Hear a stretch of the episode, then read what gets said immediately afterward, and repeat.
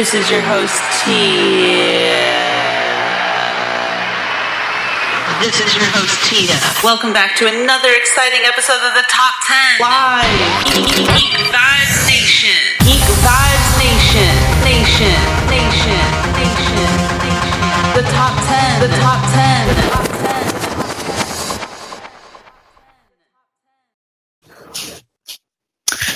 Hello, hello, hello, everyone. Welcome back to a brand new episode of the Top 10 by Geek. As always, I'm your host, Tia, and I have with me my co-host this morning. How are you, Brittany?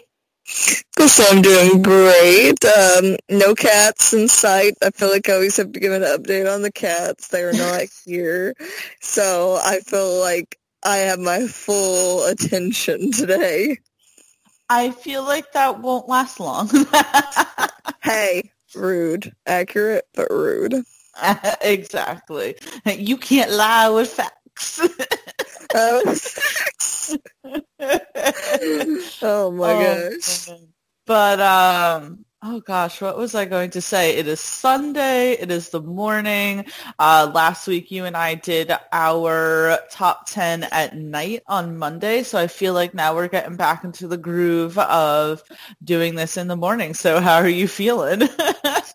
I, I was sitting here, I was like, man, I was like, these morning time, and I, what's bad is I uh, actually, uh, Tia knows how hard I sleep. I sleep through alarms. I sleep through people shaking me.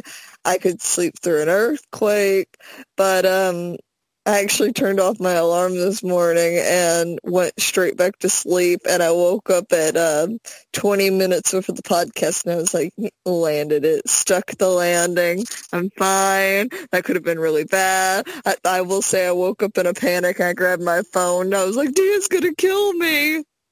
I would have bothered Aaron at that point. I've done it before. And When you have to like resort to desperation, you resort to it. Oh. Although I don't know how much Aaron can actually get you to do things considering he's been trying to get you to watch John Wick and someone still hasn't watched John Wick. Co- Cobra Kai came up. That's Oh the problem. We talk about that later, but um our top 10 this week is going to be top 10 surprisingly good TV shows because there are times listen, there are times when you watch like a trailer to a show and you know it's going to be good and you know either you're satisfied or you're dissatisfied. And then there are other times where you see a show and you're like this shouldn't be good, but it's good. And those are the sort of shows that we're going to be exploring today on our top 10 list. I'm pretty excited. It was relatively easy to come up with this list. I don't know how it was for you, Brittany, but I feel like I feel like I'm on my A game today. I feel like it, I feel like it did not take me very long to get my picks at all. That's always good, right? Because there are some like there are some times where I come up with the or you know, you and I come up with the idea for a list and I have like two, maybe three like solid picks and then I'm sitting there going, okay, I need at least two more and then a backup and that feels like it's difficult. I know, where you're just sitting there like, please brain work. I, I need these picks. I my brain has not worked for a while, so you know it's asking a lot. It's asking a lot, but um. before we hop right into the top 10 list, because I'm pretty excited to get this going, we of course have a message from a friend of the podcast, and that is going to be our friends over at Stranger Damies. If you don't know, Stranger Damies is the ongoing real play D&D podcast from the main Damie family of podcasts. Join them every Wednesday as the wild stallions traverse the many traps and tribulations that Dungeons and Dragons 5th edition has to throw in their path. There's elves, weird half-dragon people, conspiracies to uncover, and more references to the 1980 1980s than Ready Player One. Subscribe to the podcast on all podcast services by searching Stranger Damies and follow them on Twitter and Instagram at Stranger Damies. Stranger Damies is also a proud member of Geek Vibes Nation. You can find us, of course, at geekvibesnation.com. Now, I have to also give a spotlight to their other two um, podcast because as it says in that description, they are a main Damie family of podcasts. Um, their other podcast, they call this a movie, which is probably one of my favorite podcasts, just celebrated its 100th episode, which I don't even know, Brittany, when you and I celebrate that. We need to look into that, how many episodes we've actually done with each other. But um, they've done their, uh, sure. they, what did you say? I said too many. Listen to. That's honestly, Tia must not have heard me because she would have been so offended if she heard. And then when I repeated it, I was like, yeah, that was the reaction I was looking for. Rude. But I was going to say they called this a movie celebrate their 100th episode with I don't know if I'm even saying it right. The movie Pootie Tang. um, don't even know if I said that right, um, but it is their episode covering it is hilarious, and they also have another uh, podcast, which Mark, who has been on our show before, remember when we did the Snowpiercer episode, um, he heads the podcast Game Vault podcast. Um, and soon they're, and I mention this because soon they're going to be covering the Netflix show High Score. I don't know if I told you about that, Brittany, but that's a really fun, like, short documentary series exploring like the uh, insurgence and creation of video games from say like the 1970s on. It's so cool. It gives me such like Halt and Catch Fire vibes. It makes me so happy. You have to watch it as a like streamer. I just feel like you should definitely watch it. It just gives me so much feels. Um, and I feel like I wish I was back in that age during like the time when they were just figuring out Atari and Pac-Man and things like that. It's like, oh my God, do you guys even know what is going to happen to video games just like 10 years from now? I know. There's a lot of times that like mom and dad will like talk about the 80s so fondly because, uh, and I will sit there and I'll be like, oh, that'd be so cool. And uh, I'm like, oh, you know, listening to like the Atari coming out or the big arcades. And I'm like, that would be awesome. And then my mom tells me about how none of them wore seatbelts and how, you know, they came home after dark and their parents just kind of hoped they would come back. And I go, ah, My uh. mom tells me that all the time. She'll be like, I don't, I don't know how we survived back in the day. They, you know, they were driving without seatbelts. They were, you know, drinking and driving and shit. Like uh, they, she tells me all the time whenever her and her friends from back in the day get together, they're like, "How the hell did we survive?" And I'm like, "You guys are much more wild than I could ever be." But um, before we move on, we have two more messages. One being our friends Ricky and Jacob at Music City Drive-In. Ricky also is in charge of our Geek Vibes uh, sports Twitter page. Yes, geeks can be into sports and movies. I'm not into sports, but if you're into sports, make sure you check it out at GVN Sports for all of the latest there. And we actually have an affiliate co- code with the coldest water bottle. Once this um, podcast goes on YouTube, I will put the link in the description. But make sure you click on it if you want to get the latest at Coldest Water Bottle. Their uh, I don't even know what to call it. They're water bottles. um, you know, keep things very, very cold and you should drink more water because it's good for you. So yeah, Brittany, we are doing the top 10 surprisingly good TV shows. Make sure you take it away with number 10.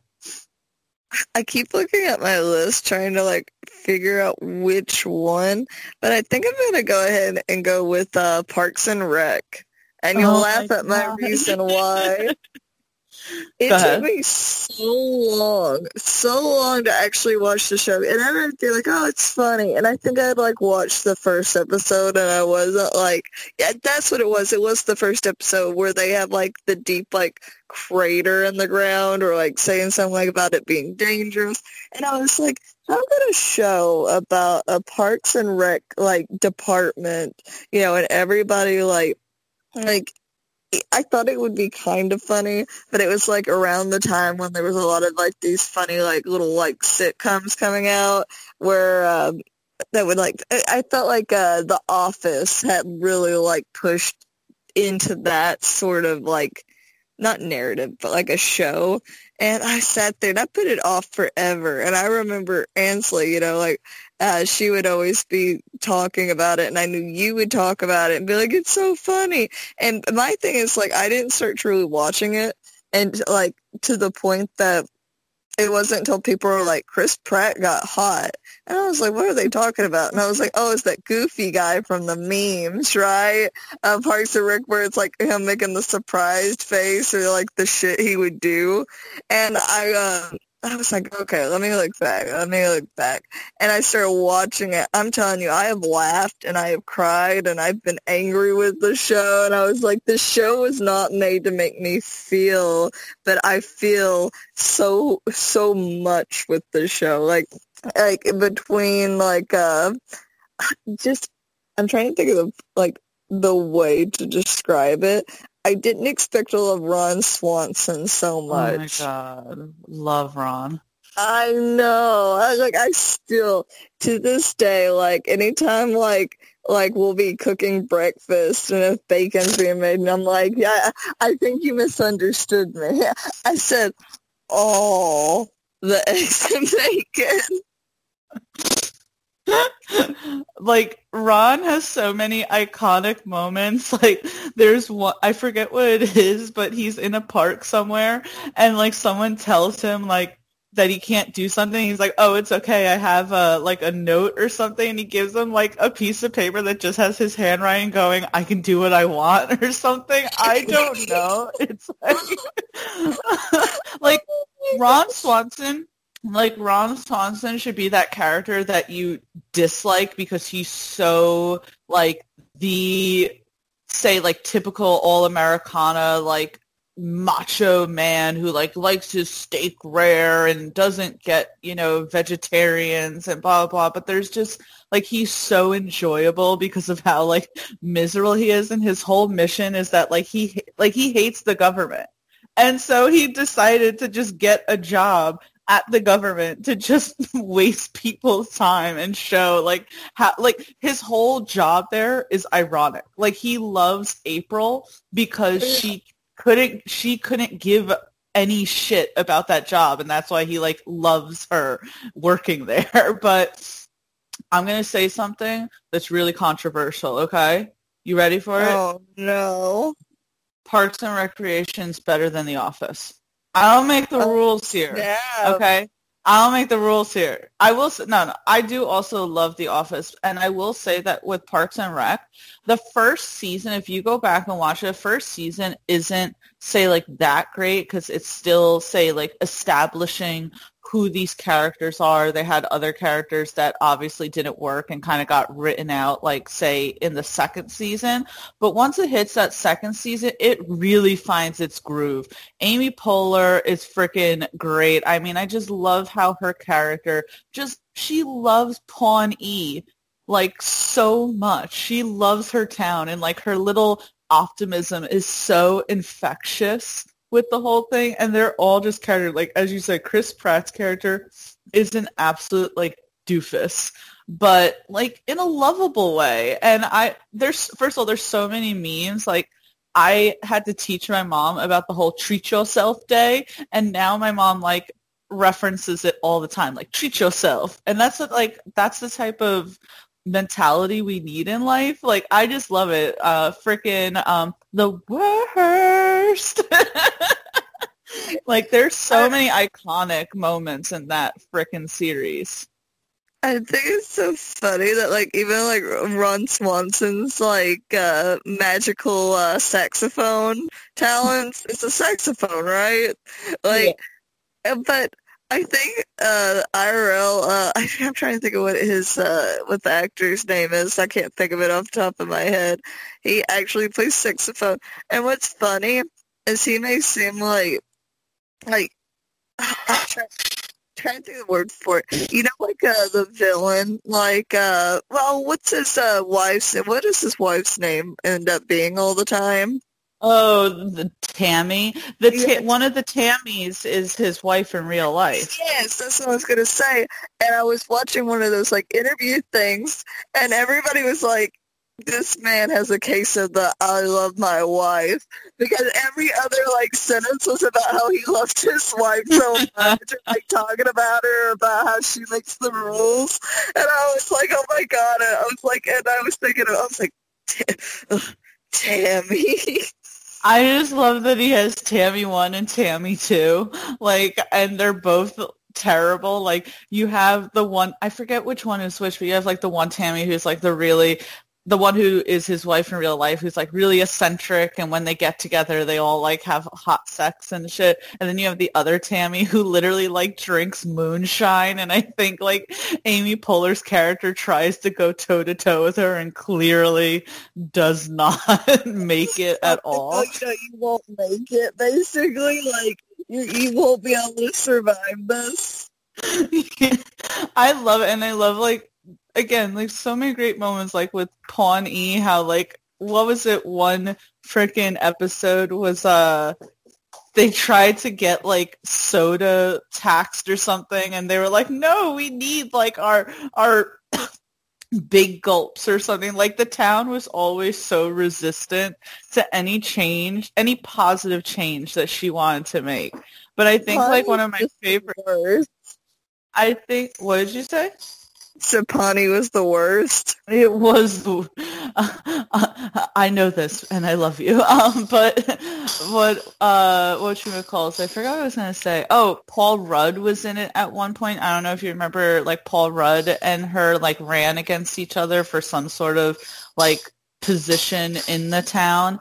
And like Paul Rudd's character was like you're really great. I'm going to vote for you. And she's like aren't you going to vote for yourself? And he's like nah I'm the worst.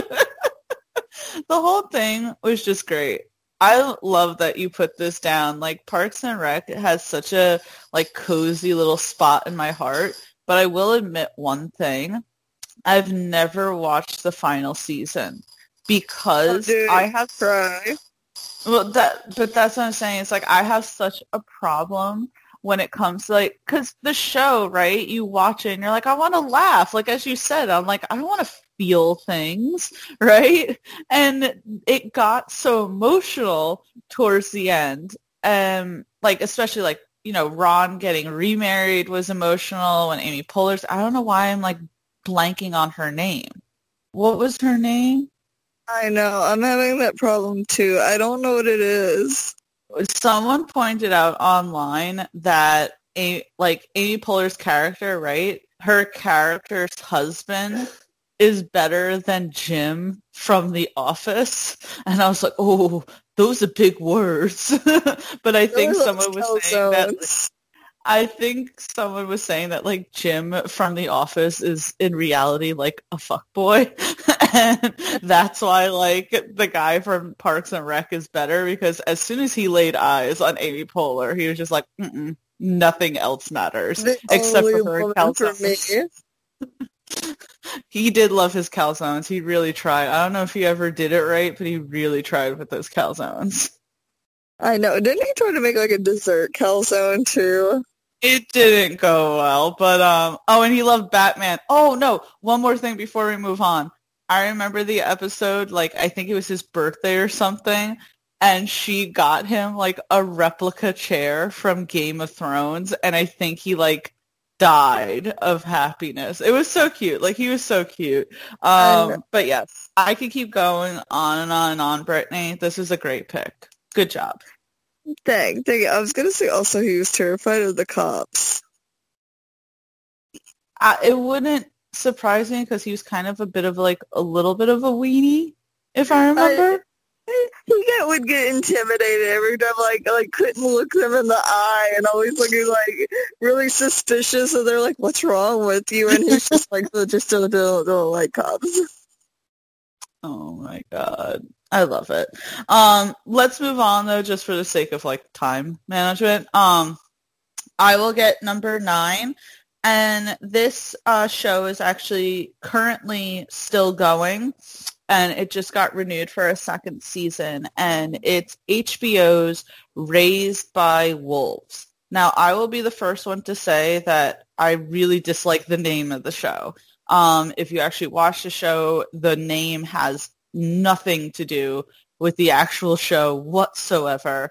And I think that the name does the show a disservice. So right away from the name of the show and the trailer, because I had seen the trailer for it, it didn't look like something that I would enjoy.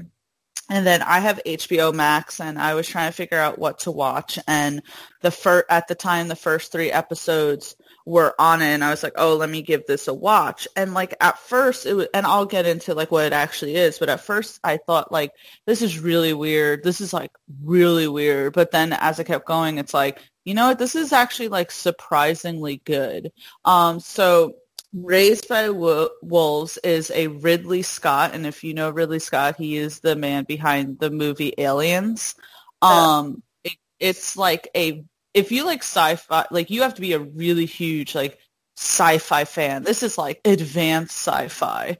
It's not like Altered Carbon where like that's sci-fi. Like this is real sci-fi. But the whole uh, thing is that humanity at some point in the future had a war with each other between um, the Christians, but they're not they're not Christians actually. They they have like a you can call them Christians even though like their religion is like something else. I forget what they believe in, but it's essentially Christianity. So for the sake of it, I'm going to just say Christianity.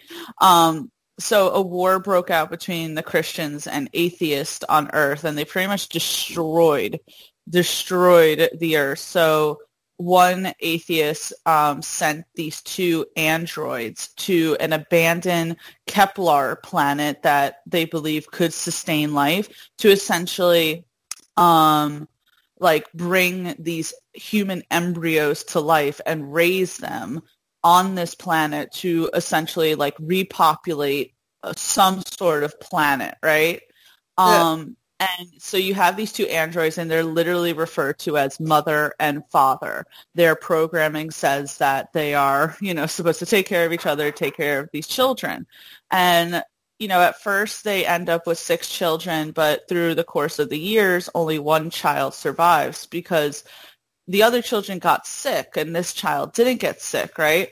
So then during all of this, the androids start breaking down and father is like, listen, um, the Christians escaped Earth as well, and they're like in this massive like you know ship in space. And I know they're the enemies, but the war has ended, and you're a human, and you deserve to be with humans um, because we're breaking down, and soon we're not going to be able to take care of you. So the father um, Android does a. I, I promise I'll go quickly with this. This is just like the laying the foundation um, the father sends a signal to the ship of the Christians, which really angers Mother. And you find out that Mother was originally a necromancer that an atheist just reprogrammed to be a nurturing android, but she still has that programming in her. Pretty much she goes on a fucking killing rampage once the Christians set down. She like goes into their ship, she fucking kills everyone and shit like really easily too, right? And she ends up killing pretty much all the adults but taking the children because she's getting like this real like nurturing thing with children. So she's going to like raise the christian children alongside with the one remaining child. So it's this whole show of like terrifying you know, no, like the mother android, like because she didn't realize who she was. You find out with her in the series. So it's like her finding out like her origins, the children finding out like who they are and what their purpose is. And then on top of all that, these other, the Christians who are now survived and they're stranded on the same planet, them trying to get their children back, but, you know, obviously needing to know how to rightfully do that because mother is like insanely powerful. Um, and the really cool thing is, spoiler alert, is that you find out these two characters who are on the Christian side weren't always Christian. They were atheists, but because they saw that their side was the losing side, they decided to pretend to be Christian to integrate with the rest of the Christians. It's wild, but it's actually is really good the way it like keeps going. And it's just one of those things where it continuously pulls me into the story. I didn't think I was going to like it at all. I thought that it was very like, say, unrealistic, but um, I really like it. So yeah, I know I went on and on on there, but Raised by Wolves, uh, despite me disliking the name of the show, I really like the show. I wonder if it's called called. By the way, I think this sounds great, and I have more to say on it. But maybe the title is like saying like raised by like like something secretly like e- not evil, but like with you saying like the necromancer and stuff. And I guess she would be considered a wolf and being raised by it. I guess, it's but like, I where they were going with it, but to me, like Raised by Wolves is something that like your Italian mom yells at you when you like leave the freaking cabinet door open. Like, what were you raised by wolves? You oh know, oh so God. it's like I can't, I can't like take that seriously. I think of Mowgli all the time from the Jungle Book. but I was going to say this sounds great. I, you know what I've noticed with Ridley Scott is that they um they almost have like this isolation theme. Like like where there's only a few characters and like most of them are gone or like like okay. Like with aliens right? There was just a ship with a small group on there and things slowly happen to them. Like this is like centered around, you know, basically three people until the other ones come around, you know, and saying like, oh, there was a group and a bunch died off. There's always a theme of like a lot of people dying off and one survivor, if that makes sense. Yeah. And I kind of like that because sometimes it makes the plot simpler. Like, not simpler, but like more easy to okay it's kind of like game of thrones. I love game of thrones but there's too many side plots going on for my brain to like focus on. Sometimes it's nice to just focus on one person and their story you know what i mean? The show too like surprised me because for the first episode right the majority of it is just showing the dynamic between mother and father with the the children and then getting to say the sole surviving child of all the embryos. Um so you think of it as one way, and then towards the because this like a lot of the shit, believe it or not, that I just said happens like within the first episode, so I'm not really spoiling a lot. Um, and it's only towards the end of the last of the first episode that like mother goes on a killing rampage, and that shit is so gruesome but you weren't expecting it because for like the first 40 50 minutes it's like oh it's all nice blah blah blah and then suddenly it's like oh my god like what the hell just happened? Like she is not someone to uh to mess with at all. I'm looking at pictures. She looks terrifying.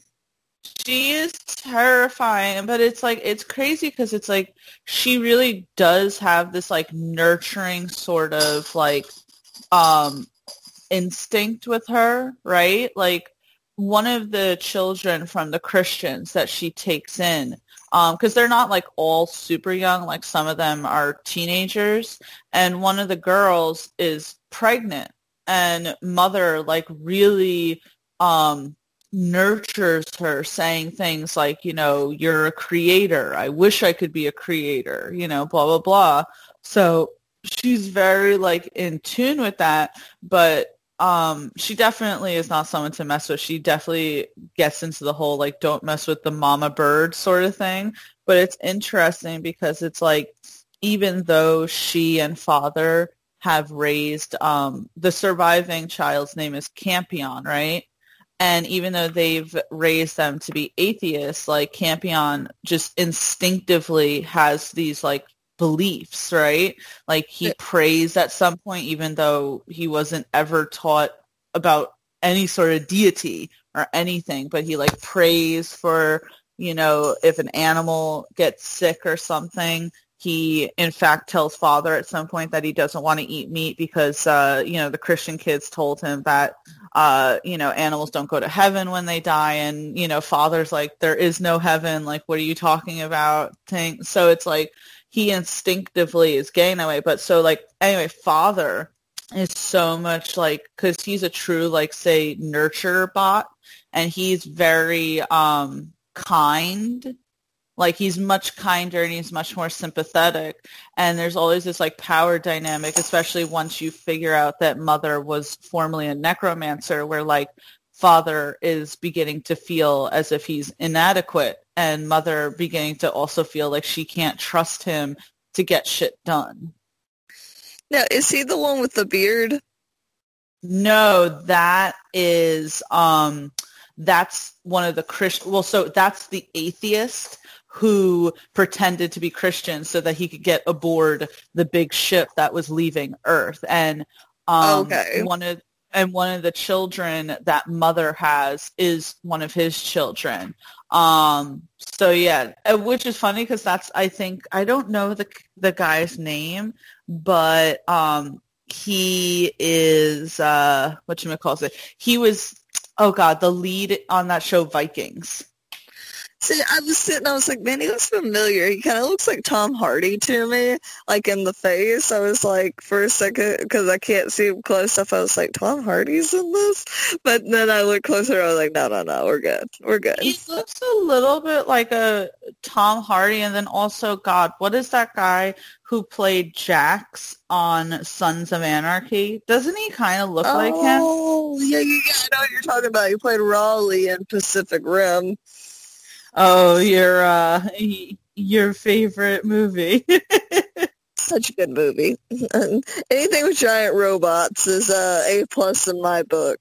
Is a plus in your book, but yeah, I really like this um freaking show. I think that as strange because it again, it's strange, and I say that because like I'm not say the biggest fan of sci-fi, especially like that type of sci-fi because it's just totally like wacky, right? But I don't know. It it touches upon a lot of those like human sort of um, elements, and I think it also is trying to make a statement, pretty much. Like like to me, I was telling Paulie, I go, why would they make? Uh, it's like I get they were at war, but it's like, why would you make an android that is that powerful? Like she can destroy a huge radius in seconds of just like screaming. And it's like, why would you create that? And it's one of those things like it goes into the Jurassic Park thing where it's like they were focused so much on like if they could, they never like, you know, explored if they should because it's like, how do you stop that? There is no stopping that. I was sitting there, I was like, maybe they're like, well, at least she can protect the kids. But I'm like, uh, it feels like recipe for disaster. It is a, definitely a risk for disaster. But yeah, so my uh, number nine is going to be Raised by Wolves. Brittany, what is your number eight? You know, I was thinking about this one, and I, I was trying to figure out if I wanted to put it on there, but I think I'm definitely going to. I'm going to say uh, Golden Girls and you'll oh laugh. My God. okay, when you're a kid and your mom is like, let's watch the Golden Girls. I, I put it off forever, forever. I remember mom would put it on the TV like while we were getting ready for school because they would do like reruns and all that while you're getting ready. And I was like, ah, I feel like I don't want to watch this. I don't want to watch this. Because to, to little kid brain Brittany, it was, why do I want to watch a show about three old ladies and their mama? You know what I mean? Because at face value, right? Isn't that what it looks like? It's just three sisters going through life and their crazy mama. But the thing was, is that I used to find myself like slowly sitting on the bed because mom would put it on in the bedroom and just like watching and watching and mom would be like, okay, it's time to leave for school. And I'd be like, no, no, no, no, wait, wait, whoa, whoa. And it would always suck, right? Because the way the rerun would work, I was never able to finish the episode because, mm-hmm. you know, you're like, oh, I got to live 15 minutes before school or you got to do 30 minutes. And you're like, whoa, whoa, whoa, mom, wait, wait, let me just watch this last part. But, you know, you get so attached, like Blanche, Dorothy, Rosie, you know, it, like Rose, sorry, I always call her Rosie. And so, did I say Sophia already? Did I say no, you did. Okay, Sophia, you know, and going through the light, it was so funny. I was obsessed with Dorothy, and then we got Betty White from it. Come on now. But uh, I always thought it was funny that, uh, was the mom Rose, or was that uh, Sophia? I'm having a break. Okay, Sophia. I can't believe she was the youngest out of all of them. I know, right? It was really strange. I know. And maybe it was because she was so tiny and stuff. She looked like a little frail old lady. But, uh, you know, when I was sitting there, there was one part like, uh, what did, uh, what did, uh, I'm trying to remember which one it was. I think it was, I'm trying to think. I'm trying to think of who it was that they had some sort of prejudice and like they like to talk about it and like move on from that subject like in a way to like kind of like better. I always felt like those kind of shows always had like a lesson to teach even if you weren't expecting it. And it was like a good like commentary on it and things normally like would go back to normal but I, I don't I can't really pinpoint what I love so much about the show. I just didn't expect it to be good. And I think if it can even like reach like a little kid getting ready for school, that it would definitely, you know, touch more for adults as they're watching it. And I just I did not expect it to be good. I was like, I don't want to listen to three ladies bickering with like a laugh track. You know what I mean? Like I would rather be watching like Saved by the Bell or, you know, something like that and I just felt myself just obsessed with it to the point that the Golden Girls theme, like when someone like um I think like subs, like right. I have the thank you for being a friend. I was so obsessed with the kid. I still love the song. I can almost sing it word for word. I ain't gonna do that, but I could if I wanted to.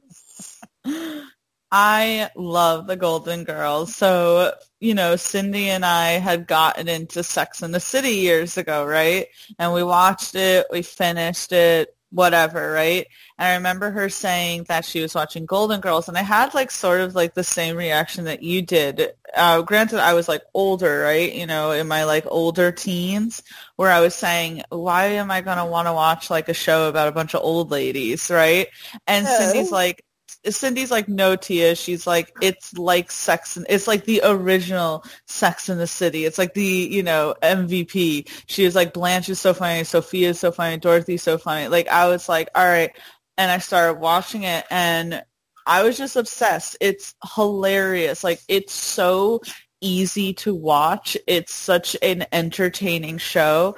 I love the dynamic between the four ladies. Just the fact that like uh, Sophia like completely like roasts every single person in that show is hilarious to me. The looking back, Brittany, though, when you look back at uh, Golden Girls and you like do your research, n- none of those women were above the age of like 55 right? I know, and it's like ancient. In my head as a kid, they were like 70, 80. Uh, yeah, exactly. Like they look like because I guess back in the eighties, that's how like old ladies looked. Where it's like that's not at all how they look nowadays. And you're just like, oh my god, like they all look. So, but they're they were so hilarious. Just the whole entire show, everything was just funny about it to me. It made me think like, oh wow, I can't wait till I'm like old and I can like go retire and live with like, you know, three of my girlfriends and we'll have all these shenanigans and everything. Um, I just freaking thought that it was like hilarious. Um, and the thing is about say Golden Girls, right? Is even though it had like for the most part, it was a sitcom and it was funny. A lot of times it had some really, say, like serious episodes that I think took you by surprise, right? Yeah. Like I, I that's why I keep trying to think of what was that episode like where somebody did have like a sort of prejudice and like them teaching why it was wrong and kind of like giving that narrative, but I can't remember what it was about. Well, I mean, there was one episode where, say, Rose, um, I think she had like a blood transfusion or something like that, and the doctor was afraid that um, the doctor had pretty much said that due to like some sort of contamination or something like that, that there was a possibility that after she had this blood transfusion that she could have contracted HIV. And they're waiting on and they're waiting on the results and Rose says something along the lines of like, I can't get this. I'm a good person. And I think Blanche is the one who says like Rose, it doesn't matter if you're a good person or not. It doesn't matter if you're gay or not. Like it's a disease, you know, like something that you're like, I can't believe that like a 80s sitcom about a bunch of old ladies would, you know, you know, at least teach the message that like HIV isn't a disease for just gay people or, you know, that HIV, you know, doesn't discriminate of whether you're a good person or not. So I was like, I can't believe like I'm like good, right? But you can't believe that you're watching a show and they're actually, you know, driving that message home. Uh, I, I, you're you're right though. That was the I think that was the one I was thinking of, but I couldn't put my finger on it. I was like, man, especially because of I can't remember. Is, is the Golden Girls from the late '80s or was it the yeah. early '90s? Okay, no, really. I was trying to think. I think it's hard sometimes when you watch the reruns as a kid because you're like, oh, it's like you ever watch like a Disney movie and you're like, I love this one, like Snow White, and you go, this was made in the 40s or the 50s, and you're like, ooh, I thought it was, you know, current time. But uh, I was gonna say, especially with the outbreak in the 80s, you know, but that was probably the saying, like, yeah.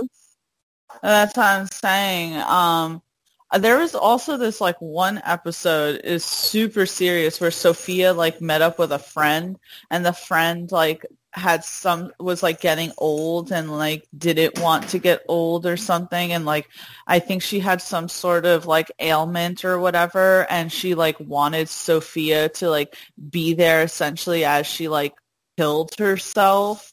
And you know Sophia like with the whole episode of going back and forth of like trying to be a good friend and like what that meant, you know, like you know, is it her friend's decision or should she try and stop her? And she had this like really great speech at the end to the friend. And I was like, how is it that this show is so hilarious like 99% of the time, but then has these episodes sprinkled in where you're like, I'm going to cry.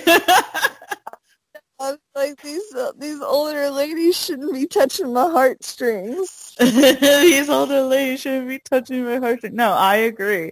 I love the Golden Girls. I was not expecting you to put that on the list. it was just so unexpected. Who who knew? Who knew, Tia? I could still watch that to this day. Like to me, that's a classic. It does not get old. I was gonna make a joke about but they did, and then I was like, no, I'm gonna leave it. Wait, what? I was gonna make a joke because you said it doesn't get old, and I, I was gonna say something about like, oh, but they did. Like, oh, Brittany, bad girl. um, but great choice for number eight. I am going to go with number seven. Um, I feel like I'm putting just putting like sci-fi shows on my list now, but the show that I'm going to talk about is, I think I've mentioned it before, um, but it's a Peacock, which is like, I still hate that that is the name of the streaming service. Like, who thought that was a good idea? But uh, it's a Peacock original, and it's called Brave New World. Now, Brittany, I've told you about Brave New oh World before, gosh, obviously. Yes. But it's another sci-fi uh, show. Although, admittedly, like I thought Brave New World was pretty like sci-fi-ish, but then I watched like, but then Raised by Wolves was like, hold my beer. um, Brave New World is based on a book from back in like the 30s or 40s. I forget who wrote it. I'm not even going to try. But it takes place in the future in a society called New London where you have all of these people who are no longer, say, produced by actual, say, humans. They're more so produced by artificial embryos. Everyone has a class system where you're either a alpha, alpha plus, you know, like stuff like that, beta, gamma, whatever, whatever. Um, and the entire society runs on extreme polygamy and the fact that ev- uh, the fact that everyone's high like all the time. Like I realized that like, oh, what are they taking? Because they have like this like little yeah. pill that they take, Soma and you realize as you sit down, you're like, oh, they're pretty much just taking like happy pills all day long. Um, no wonder their moods are so evened out, right? right. Um, but things get really interesting when two of the characters, uh, Bernard and Lenina, go to quote unquote the savage lands, aka uh, rural America, in the most like redneck stereotype ever, and uh, pretty much see what the real world is out there. They bring back uh, one of the quote unquote savages to uh, New London, and he pretty much disrupts the entire system, makes uh, where people are thinking. Um, oh God, what were they called? The Exelons or something? Yes, like now I'm drawing a blank. Epsilon.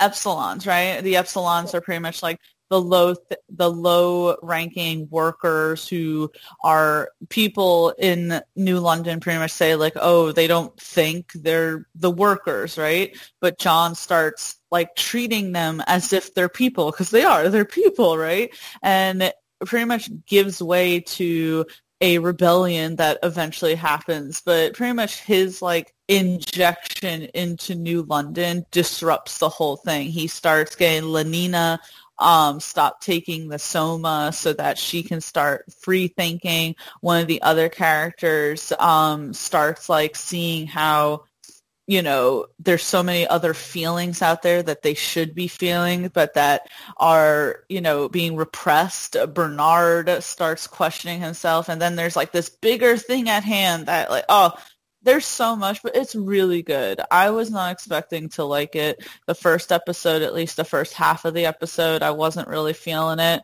And then I just, I, I really enjoy Brave New World. So I, it's surprisingly good. And I really hope it gets um, renewed for a second season because the first season ended off on quite a uh, like ooh what's going on now i wouldn't say cliffhanger it was it didn't end off on like a cliffhanger, but it definitely ended off of like, oh, oh, okay, things are gonna go in a certain direction now. yes. Was gonna when you told me about it, I was like, I did have a moment where it reminded me, like, uh, do you remember back in like early fan fiction days, people were obsessed with like uh, that that type of AU with the alpha, beta, uh, omega, and yeah. all that, and I felt like it really fed on that kind of like system though, because the alphas in that kind of like AU world were kind of like this, where they're like the top dogs and they get what they want, and everybody else is basically made to serve them in a way, and it really like like reminded me of that. Yeah, it definitely. I mean, because the thing is based on a book from like the 30s. You can even make the argument that maybe that whole like fan fiction AU thing originated from that. Because I did look and see that like in the 70s or something, they did like a Brave New World movie. It looks terrible, of course, as did most of the things that came out in the 70s. But um, freaking what was I gonna say? Yeah, it's like that. Like you have the alphas and you know, there's even a scene between Bernard and Lenina where he's like, oh, well, you know, how could we expect you to understand? You're just a beta. It's not your fault. And she kind of like sits there and she's like, I'm a beta plus. Like, but you kind of find out like the kid.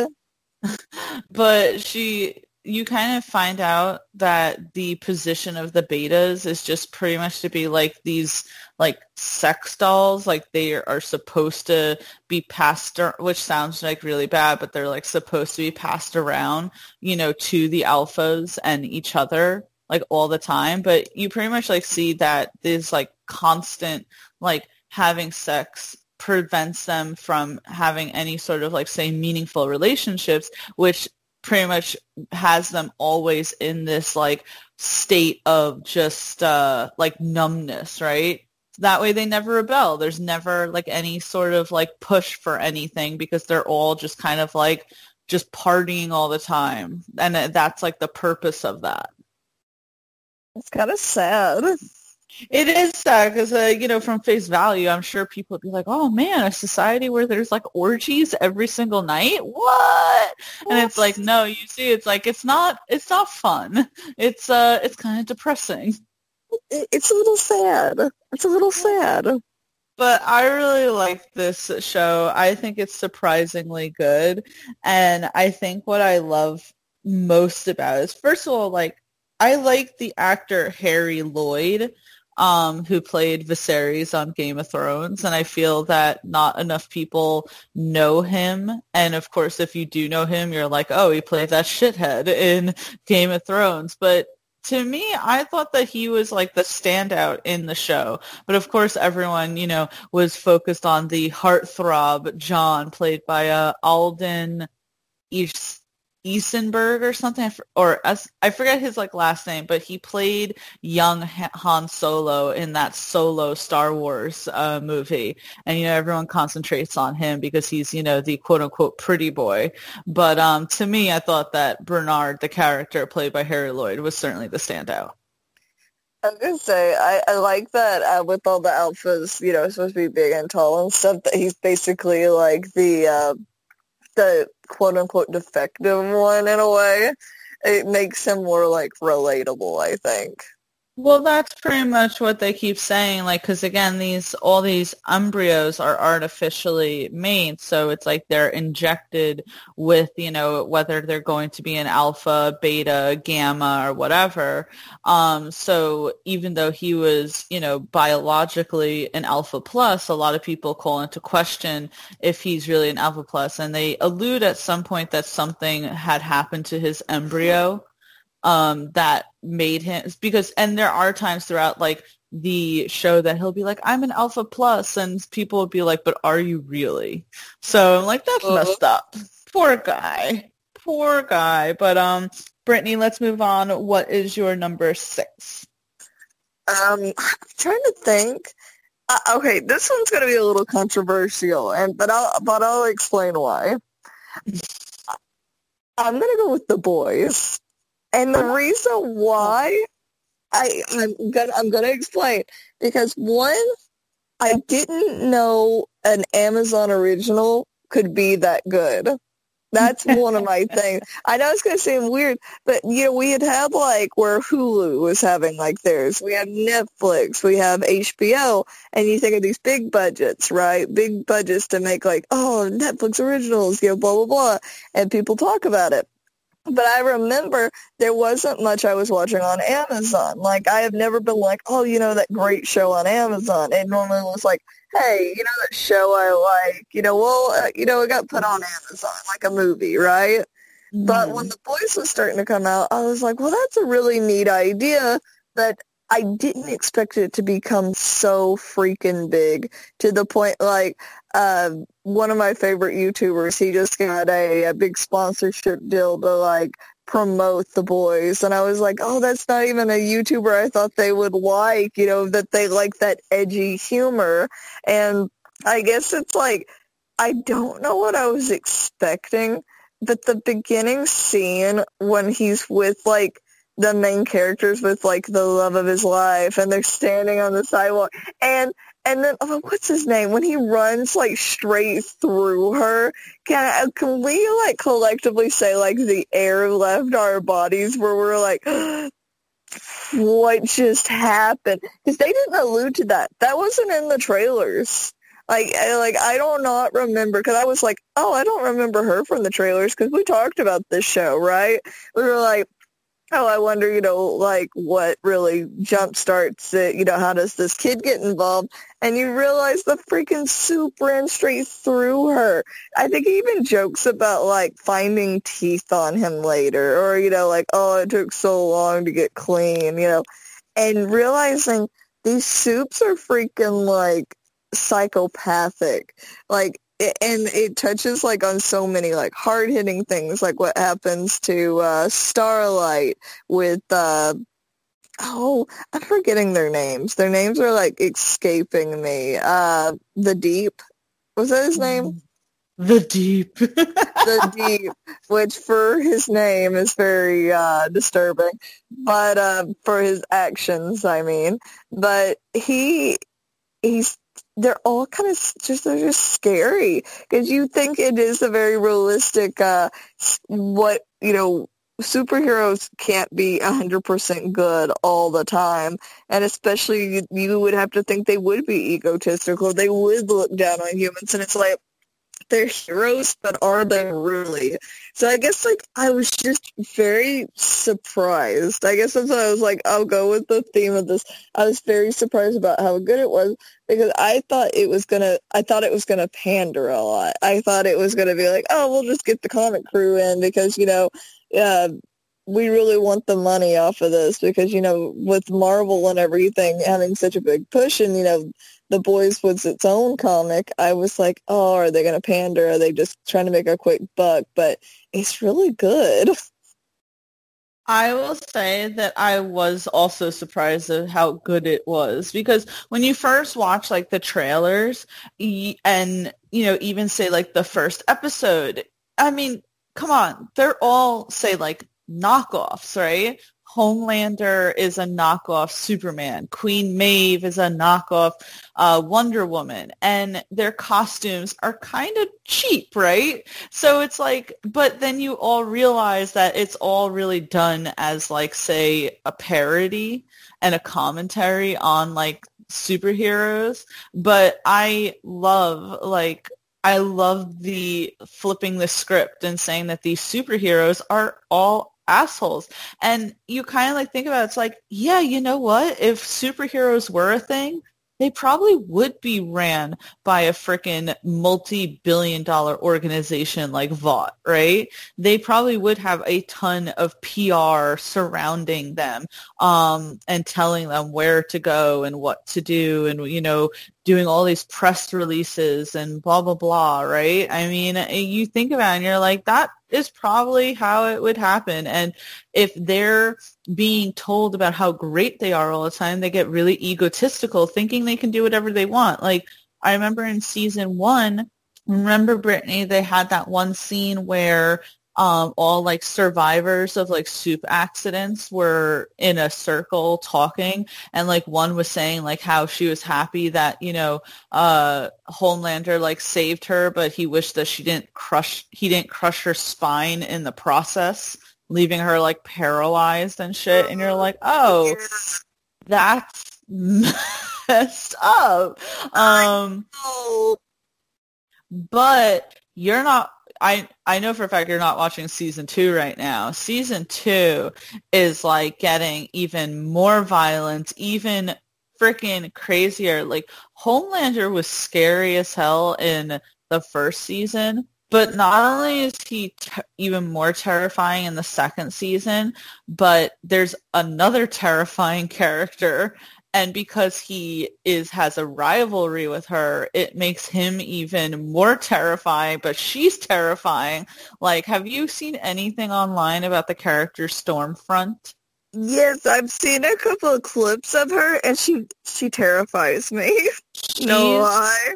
she's fucking terrifying. Like absolutely terrifying. And I read that in the comics, it's a thing that Stormfront is like the second most powerful supe right after Homelander.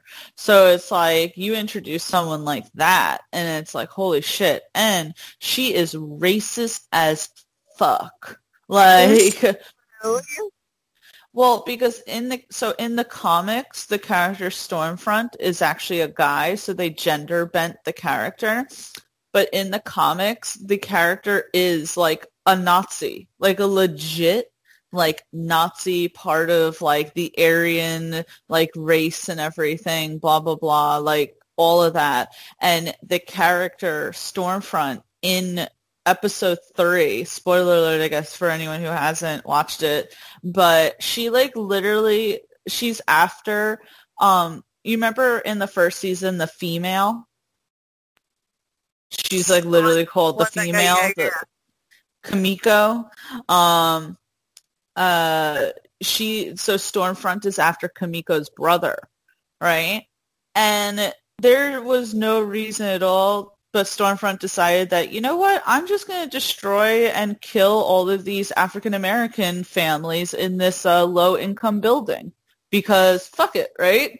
And then once she gets Kimiko's brother, she literally calls him like the what, like literally calls him like a yellow bastard. And it's like, what? Oh, and you sit there and you're like, what? What the fuck? Like, say, like for for her name, I typed in Stormfront, like just hoping like it would bring her up. No. It's a Nazi thing. It's like it's a, a an internet site. It, what it's short for is a white nationalist, white supremacist, anti-Semitic, Holocaust denialist, and neo-Nazi internet forum, and the web's first major racial hate site. And everything that bring like I can't like I feel weird having this on my search history because it like. I, someone pointed that out. Someone was like online, like she's not called Stormfront because her powers are like, you know, thunder and lightning. She's called Stormfront because of her like neo-Nazi ties. And if you look at her costume, look at her belt, it's the same eagle or bird or whatever that's used in the Nazi like uh symbols feel very scared of her now.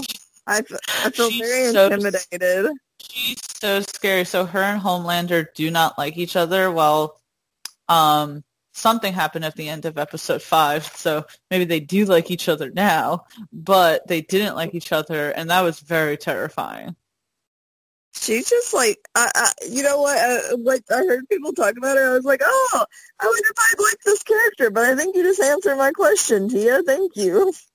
You know, it's great though. Like, so I'm sorry, getting back to where you're saying like the boys is surprisingly good. Like, I really like where they're going with season two because it's not just say the boys and Starlight who are looking to take down Vought um, spoiler alert, and I hope you don't mind me telling you this, Brittany, no, but uh, they they have they don't they don't know it yet, but you know that this is where it's going to go. Queen Maeve wants to take Homelander down.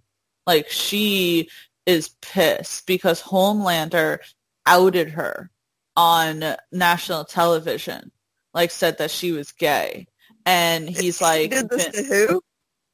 Remember Queen Maeve? Like, yes. you know, oh yeah, yeah, yeah, yeah. He like said on like a talk show where he was like, "Oh, and in case you didn't know, because he found out about Queen Maeve's like, remember the her ex the woman, he like found Yeah. out about her and he said it on national TV and he's been like forcing Queen Maeve to like do this whole like, you know, pride thing, you know, and blah, blah, blah, like just the way it is. And she's like, I am so sick of fucking Homelander. She's like, when are you going to stop torturing me? And she's like, I'm going to take that motherfucker down. Oh shit. I'm glad that she's like getting her like own arc with that and like the, the commentary even on that. There's so much commentary on it, like um calls it they're trying to like push Queen Maeve to, you know, uh be part of like the LGBT, you know, face for superheroes, even though she's like, I don't want to have this like much of a spotlight on me. And they're like, uh, you know, they're like, as a gay superhero, blah, blah, blah. And like some, uh, her like ex-girlfriend who's there points out, she's like, you know, Maeve is bi, right? And they're like, oh, gay is just much simpler to say, you know, and even like that, I feel like was supposed to be a commentary there on like the boys just does everything it can to just like be so relevant all the time. It's even like uh the guy that uh oh the guy that plays Joe MacMillan. What's his name? The actor. Oh, Lee Pace? Lee Pace when he got outed and even he said like a big reason not wanting to get outed he didn't he wasn't ready to be a voice because you know with him coming out and him being famous he would be put more in that spotlight and that's what kind of makes me think of with uh Maeve Right. I don't know why I have to keep calling her like Queen Maeve. I'm like, cause she a queen. well I was trying to remember I was like it's a Queen Maeve and I was like I'll just call her Maeve Brittany, I still can't watch that airplane scene though. oh, please I'm gonna stop talking about it I don't want to talk about it like, I forgot it even happened because I pushed it so far of my mind. I literally felt my body cringe as you said it.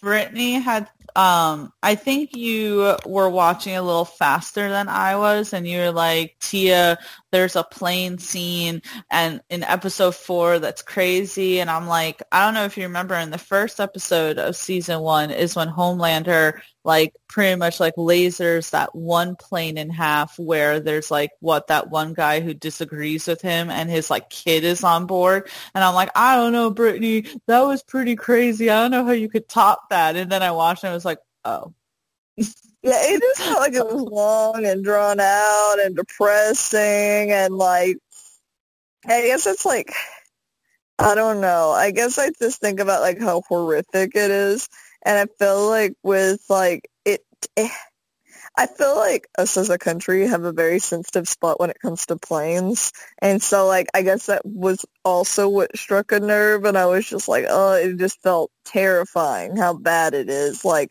this big plane of people unsuspecting and then, you know, and Well, you him try- yeah you put yourself in their like position. You're like shit that would be terrible. I will say though the one thing about that scene was that it totally like blew a hole in the whole like superman logic because remember wasn't Maeve like can't you just like guide the plane down? And homelander's like at the speed that this is going like it'll just snap in half. And i'm like that is so true because it's like we see like Superman always like you know carrying a um plane or even in the Justice League movie where you see Superman carrying like a whole building and it's like you sit there and you're like yeah that doesn't like physically like that that kind of goes against physics and Homelander kind of pointed that out there.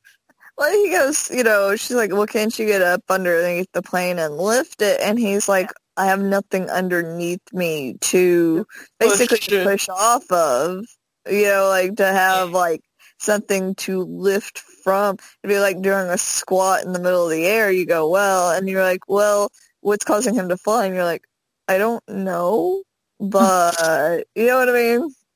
Well, yeah, I I can't think that hard into it. I don't know shit like that, but yeah, which is crazy that they make it that um Maeve can't fly because if she's supposed to be like a carbon copy of like Wonder Woman, can't Wonder Woman fly?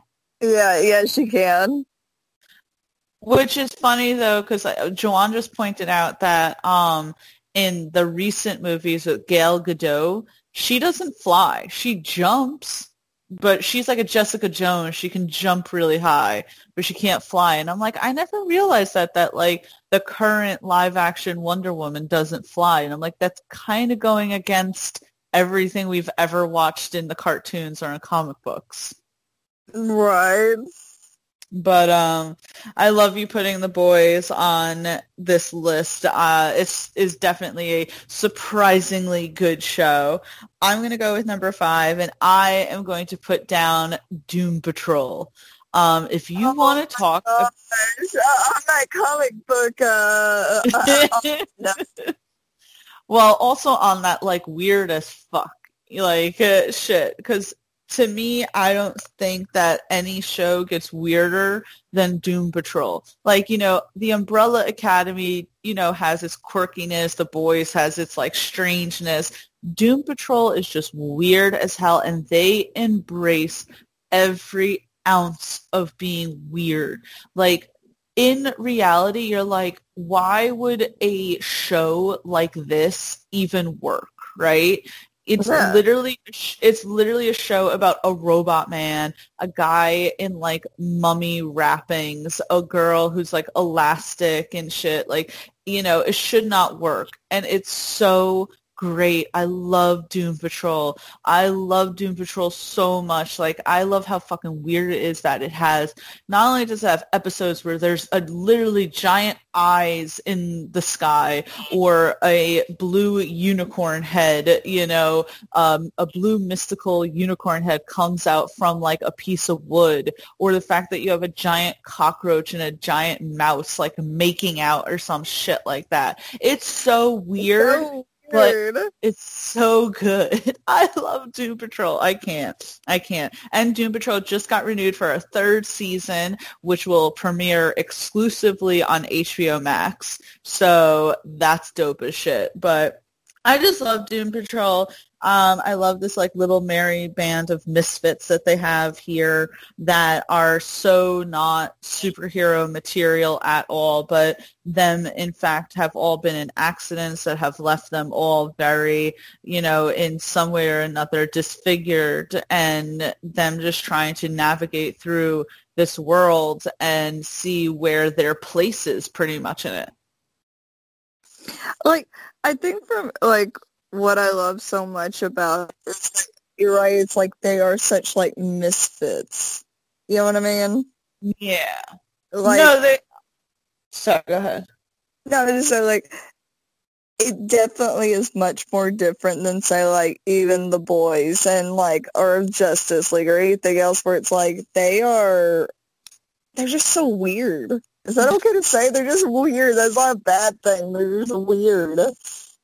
No, and that's what I'm saying. It's like they embrace how like weird it is, right? Like they don't try to make it realistic or they don't try and tone it back or anything like that. Like they literally have a non-binary street, Danny the Street, who is one of the best characters in the freaking show. And you're like, but they're a street. they're a literal street, but yet you love Danny. You're like, I love Danny. Or you have Mr. Street, like, spell that for me. A street, like Danny the street, like a street, like a street that you like drive cars on. A street. Hey, I just had to verify what you said to make sure I wasn't crazy. That's wild. Yeah, you literally have a character called Danny the Street who is a sentient, non-binary uh, moving street that characters live in and the street communicates with all of the characters with like various like letters on say their windows and stuff like that. Um, you have Flex Mentallo, who can literally control things by flexing his muscles, and in one episode, accidentally causes everyone on Danny the street to have an orgasm. So there you go. Um, so this is a lot. It's a lot. It's so much. But I love it so much. I love this freaking show. It's so freaking weird. Um, but okay, so like on top of it being weird, right?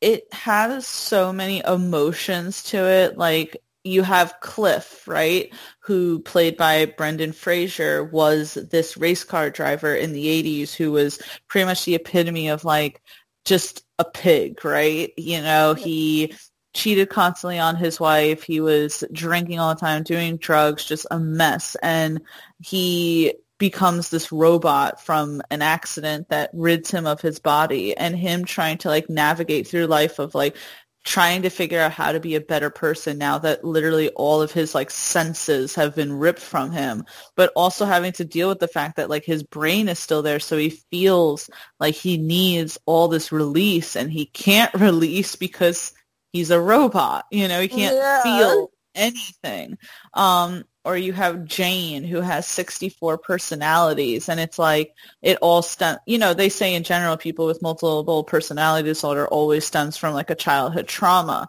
and like dealing with that but dealing with all of the personalities you know or Rita who is a 1950s starlet who was honestly not that great of a person and now has to deal with that like it's just so good I can't like there's so much I can say about this show but I just love these little assholes and they know that they are not superhero material. Like Cliff always makes the joke of where he's like, can't we just call Aquaman or something like that because they live no. within like the universe. I love this shit. I love Doom Patrol. I say like I it's so weird, but like when it first came out and you kind of talked about it and I was seeing the trailers, I was like, okay, this looks a little weird. It looks good, but it looks weird. And I watched it. I was like, oh, it embraces it. Like it embrace. Like there's even a moment where like the villain says he's like, oh god, we're gonna get canceled. Like we're gonna oh get. Uh... God, that was my favorite thing because in the first season, Mr. Nobody was um narrating it, and he was like, oh, who cares what critics think? They're gonna hate this show. right, right. Like, oh I love that kind of like fourth wall break. I feel like that's become more popular with Deadpool moving more into the main. Like, uh, by the way, if I sound funky, my allergies are crazy right now. My nose is completely just like gone. So don't make fun of me. But I love making fun of you. Fair enough. You wouldn't be like my sister if not.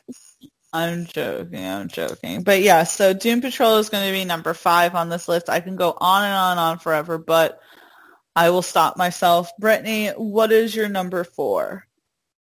I'm going to go with uh, Scrubs. Have you seen oh Scrubs? Oh god.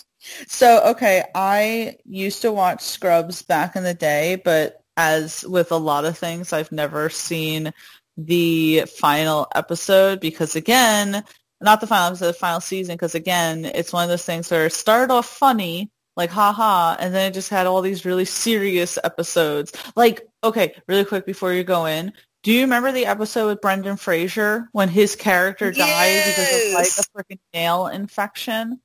No, no, no. I like like um I, this is my problem i have such trouble remembering like characters names but is that the one where he keeps hallucinating that the guy's still alive and like yes, Doc, yes Doc because I think that I think that was what his like ex-wife's brother or something like that was his like former brother-in-law. That would be so hard. Oh, there's another one like uh one of like the main nurses she like that was like older i think she like gets hit by a car or gets like in a bad accident and they're taking care of her and then she just dies like they like something goes wrong and she oh. dies uh, is that the, or what about the old lady who everyone thought was going to be okay and that she was going to get released from the hospital and then they show how like a simple infection from someone entering the hospital without having like washed their hands got transferred to her and like kills her. See, this is what I'm saying. Scrubs got really dark a lot of times. One janitor hated uh oh, was it JD or JT? I'm trying to remember what the main character is. like JD or something like that. I forget. like, but like he hated him, and that's like a more main reason why he disliked him. Like, because I think like, oh, it was because he lied about it. He thinks this whole time it's like, oh, about, oh, he messed up the elevator or did something right. But really it was the, the whole reason the janitor hated him was not because he did it. It was because he lied about it and he could not stand lying. And you find that out later. You think like this whole thing and he's like, he wanted to make sure he was a good person. And it's like, the whole thing was like funny and it's like, but also I think it was good to show like the stresses that come from something like that, like how hard those like nurses and doctors are worked, like especially in like a big hospital. And because I think sometimes we like take for granted how hard those people work, especially right now with everything going on. And I was just like, man, I was like, it was so funny, but it was so sad. I'm so tired of these sad shows making me feel. Um, one of my favorite things about Scrubs was Dr. Cox, and I don't know if you remember, Scrubs was out during the same time House was out, yes. and there was and there were so many like uh similarities between Dr. Cox and House that one day Scrubs even like decided to joke about where Dr. Cox is like, this isn't like House where, you know, at the end someone's going to come in, the grumpy old man's going to come in, he's going to save the day. He's like, sometimes people die. Like, you know, and he was just like so like out loud and shit, but he was like legitimately a good person. I don't know if you remember, but JD's brother was played by uh, by Tom Cavanagh, the same guy who played Harrison Wells on The Flash. No, no. By the way, quick thing. When I was little, Dr. Cox was my first, like, one of my first crushes, like, on a TV person. I'm gonna, I don't blame you. I don't blame you. Me too. why, why do I like assholes? Why do I like bad people? Like, he wasn't bad people, but, you know, he wasn't the nicest person. He wasn't the nicest person. He was the asshole with a heart of gold, though, because he, like, I think he had said like he's such a, a dick, right? But he did legitimately want to help people because I don't know if you remember, he had such a thing against like private practice doctors because he was like, oh, you get to choose who you want. You get to choose your hours, you know, blah, blah, blah. He was like, what? Meanwhile, we're in the emergency room working our asses off. We don't choose, you know, we work these late nights. Like he had such a thing against like private practice doctors. And I think that stems from him like he didn't want the glory of say being a doctor. He didn't go into it for like big flashy cars or anything. He went into it legitimately to save people. He was just an asshole. He's a little weathered from everything, right? Yeah, uh, I loved freaking Scrubs. Like I loved JD JD and Turk friendship. Yeah. Oh my god, so pure. Like such a pure friendship. Man, I wish I had a good friendship like that. Oh, don't even. That's not nice, Brittany. They're all gonna they're all gonna think that we're not friends. best friends. We'll be best friends forever, right? Yeah, forever. but um I loved Scrubs. Why do you think uh why was it surprisingly good?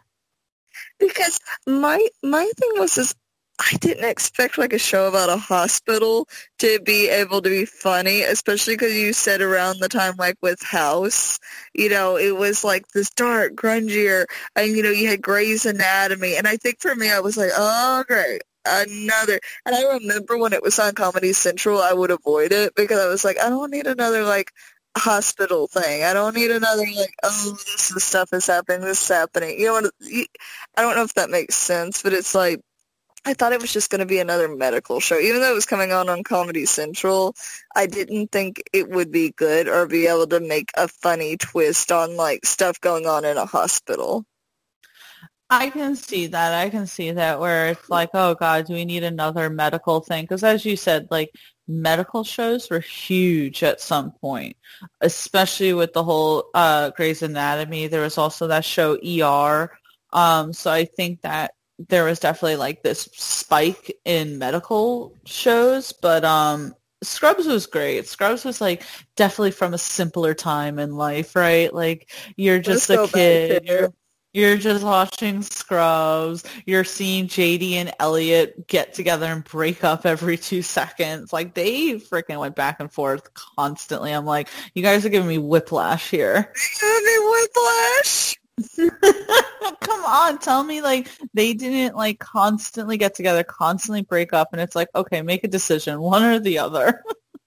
I know, and this is like I also like like um they would talk about like friendships and stuff and how like and then, then they would go and date other people and just having like that awkwardness of like a work relationship. Yeah, yeah, no, I I totally agree. But I loved Scrubs. Um, I heard that it got a little weird after a while. Um, why was because they got canceled like three times, and so they would have to like put together an ending and then try to pull back from that ending. I think the first ending was like really good, if I remember correctly. Uh, and uh, there was another one, but like when they've been canceled like three times and they had to end it three times, it was kind of like, oh, we wrapped up everything. Oh, we got to restart everything. You know what I mean? Yeah, and didn't they do like the whole thing? Like one of the characters, um, her character like died, and then they were like, but here's her evil twin sister or something. It's like, wait, what? Why does Scrubs like need to do that? Right? Like that was just weird to me. I heard about that. That is weird. Yeah, it was. Well, that's what I had heard, but it's like I think in like the last season or something like that, and that's why I think I think the thing with Scrubs is that it did stay on a little too long than it should have. But you know, when something's like a good thing, you don't want to stop the train. But either way, I have such great fond memories of Scrubs, and you should definitely uh, try to see if you can look up the ones with JD and his brother because Tom Cavanagh plays like the older brother who like clearly is kind of a bit of a loser, but he's kind of like really funny. Um, he's just like just uh, going nowhere in his life, but uh, I love him. Anyway, let's okay. Okay, I'll look it up. Let's get down to number three, and I am going to put as a surprisingly good TV show, iZombie. Um, and I say that because, what did you say? I said that's a good. Um, when I first saw the advertisement for iZombie on the CW, because this is when I was like really into watching The Flash, I was like, this looks stupid. The name is really dumb. iZombie. Um, it's about, you know, a talking zombie navigating through life, whatever. I was like, not into it, right? And then, um, so the first season wrapped up. It got put on Netflix. I remember I had literally nothing to watch. I was like, oh my God, like what do I watch? I'm going through Netflix and it kept like advertising iZombie and I'm like, let me see what this show is about. Who I binged the first season, like I think within like two days. I loved it. And at that point is when then the CW was coming back with a second season. I was like, okay, nice. Um, it's surprisingly it's surprisingly good. You have Rose McIver as Liv Moore, who, you know, talking about medical professionals. Her character was, you know, on her way to becoming a doctor, you know, had the dreamy fiance, you know, everything was going right in her life. And then she decides to have a little fun and go to a boat party where everyone kind of breaks out into a rage zombie mode. She gets scratched and becomes a zombie.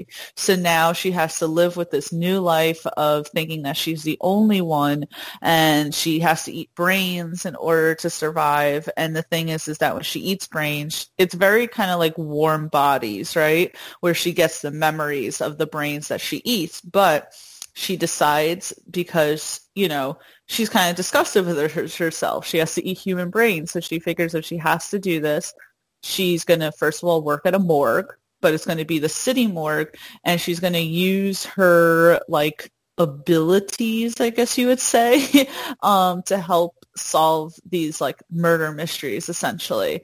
So it's like you get this like show that's like a murder mystery on top of like a zombie uh, show, and it just really transforms from there. We of course meet Blaine, played by David Anders, who is like the best like bad guy, like the asshole that he's an asshole, but you always want him to be around to be an asshole, who pretty much who's also a zombie and sees this whole thing as an opportunity to make a business. And pretty much Blaine, I think, is like responsible for most of the people in Seattle becoming zombies because he wanted them to all become his clients. He's like, hey, here, I'll kill people and get their brains for $25,000 a month that you can pay me. It's like, what? uh, he was literally a monster. Like at first I was like, oh, he's forgivable. I mean, he's beautiful. This is fine. And the more I watched, I was like, no, no. I love him. I can sucker for a good bad guy. Um, but I just love iZombie because the it's it's really about the characters, right? Like Liv is great. I love Ravi. Uh, Clive, Major was okay, honestly, and Peyton was okay. And but you know, but you know, you had Blaine, who is just like so personable, and then just all these characters. Like again, the whole show to me really was like the relationship between Liv, Ravi, and Clive. Like I just loved their entire like whole dynamic. I loved in the show that it goes from like this little thing where it's like there's only one or two zombies and not everyone knows to like I'm telling you, Brittany, I was watching the second season in like real time and it was at this point that Clive didn't know about Liv being a zombie and you're sitting and you're like when is clive going to find out? Because ravi knows major knows peyton knows like everyone knows. And it's like clive is still in the dark but it's like you know um liv is doing things to like behind the scenes try and save Seattle Seattle from being overrun by zombies. But like Clive doesn't know so she just thinks that he's like that she's like betraying him you know?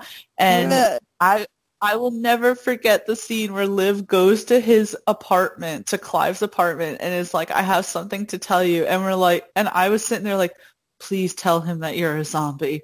Please tell him that you're a zombie. And at, and at first, and at first she pulls the whole Major's a zombie. And you're like, oh, fuck, okay, you, you did halfway. And Clive, like, don't get it, right? And then she just takes a knife and he's like, what are you doing? And she just stabs herself in the heart to show and like her eyes go red and I was like, oh my god, she showed that she is a zombie. oh my god. I, I I'd be like, uh, you know, like a little dramatic, but she's got the spirit. she's got the spear. You know, she had she had to because Clive was like, I don't know what type of drugs you're on. what are you saying? Because Clive was a very like practical person. You know, he was like he only believes what he can see right in front of him. So he was just like, yeah, okay, mm-hmm. Oh, it was so good. There was so many great moments in that whole entire series. But I okay, I'm sorry. I loved like obviously you had the comedy aspect of it. They had a lot of like say action sequences because there are some great sequences. Like in season two, there's like a shootout and everything with Blaine. It's really dope. But um what was I gonna say? It also had like again like a lot of heart right? You had these really emotional scenes with like blaine and his father where it's like clear that blaine was like abused as a child you know um they have like these really great moments with ravi who you know throughout all this just wants to find a cure for zombieism to help Liv out. It's just so good. And then of course in se- late season three early season four chase graves gets introduced who is one of my favorite characters of the whole show I love this show. It's surprisingly good. You sit there and you go, how can, first of all, the name is stupid. And they even make fun of it at some point in the show. Like they are, they get meta there. Um, but not only like, so you wouldn't think based on a name. And then at the same point, you're like, why would a show about like a talking zombie that's kind of like this like procurial cop show be good and it's so good because it transforms as it goes um it's just so interesting the characters there's so much with them um if i had to have only say like one complaint I wish that it wasn't like it was renewed for a fifth and final season. Um, they had like CW renewed it for a fifth season, and then they said like a week later, like that the fifth season would be the last season. And I don't think that the creator of the show expected that because they kind of rushed season five. Like there was so much in it. It was so like jam packed where you're like, whoa, you needed like another season after that to like really spread everything out. Um, so I just wish like so it had an ending. It's not like, you know, it was just canceled and was open ended and you'll never know what happened.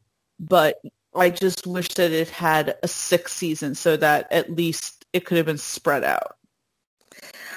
I was gonna say, like, um, I hate when they do that to people, like where they just like, I you wish that they could almost get more of a warning to be able to do something like that. Because that's kind of like Futurama. You remember when it was getting canceled all the time, yeah. and they would have to rush, and then like Scrubs, and I'm trying to think what else had like a really rushed ending because they were like, oh god, cut, cut off guard. On on a separate note, uh, because I was going to touch on Clive for a second. He is so forgiving because when she ate the racist brain, I was like oh, sucking air God. the entire time, stressed out. That was such a like tense. Because if you think about right, that was before Clive knew that she was on oh, brain. Like so he's just thinking that like for that week, she's just became like a racist old man, you know? Like at least when she was on brains, it's like he'd be like, "Oh, okay, you're you're on a brain." Like, all right. He still there were some points where he was like, "I know you're on a brain right now." Like him and Ravi would be like, "But like stop, you know, you can control this somewhat." But um this is before he knew about it. Yeah, no, she that brain was such a cantankerous when she goes, I, like, as you said, he's so forgiving because when she was like, "Oh, you're one of the good ones," and he was like, "I'm going to pretend you didn't say that," and I'm like, "What?" Oh, I know. like the whole time you gotta be thinking, like somewhere in his head, he's like, "God, she's a little racist. I didn't realize that she was." You know, yeah. you know, like why did she get like that? Because you know, something like that isn't something that just like magically disappears. You know what I mean? Yeah, and at least like Ravi knew because then Ravi, um, I'm sorry, Liv even then later in that episode made some derogatory comment about Asians to him, and like he at least knows that she's on her brain, but Clive did not know, and you're like, Clive, Clive is. Listen, Clive was a great man. Let me tell you how great Clive is before we move on to the next one, because in season three, right, is when they get word that there's going to be a freaking like outbreak of zombieism, right? But they find out that the whole thing is so there's like this disease going around that's like killing people. And you find out because the evil zombies did that on purpose so that they could get more brains to harvest, right? So then um, they do a thing where they're like, oh, we're going to give, we discovered a vaccine. We're going to give the vaccine to people. Well, the evil zombies are like, okay, well, then we can at least build up our army. So they put the zombie virus in the vaccine. So everyone who gets the vaccine gets freaking infected with the zombie virus. So Clive finds this out, goes to where the freaking vaccines are being given, the love of his life, Dale, who he just got back together with, is there, and she just got the frickin' vaccine. And what does he do? He decides to stay still with Dale. And he was the type of person who said constantly throughout the show that he did not want to become a zombie, that he would rather like off himself than become a zombie. And because he loved Dale so much, at the end, he offers to get scratched for her now, granted, Liv decides to be a real MVP and gives like the only zombie virus cure to Dale so that she can become human again and that they can get married and have babies. But still, I loved it. Loved it. You know what? I hate you. Don't make me feel. That's why this show is amazing. But let's move on. Brittany, we are down to the number two, which is your number one. What do you got for us? At me. I'm gonna go with The Walking Dead, and I I feel like I have to like explain each time, okay? Because when I initially thought, and keep in mind for anybody listening, I didn't start watching The Walking Dead until Jeffrey Dean Morgan came on the scene because because my thing was when I first heard about it, I was like zombies. I hate zombies. See, like I was still burnt from World War Z, right? And watching that movie, have you seen that movie by the way? I haven't. Is Brad Pitt in that one? Is that the yes. is that the one? Okay. Yes.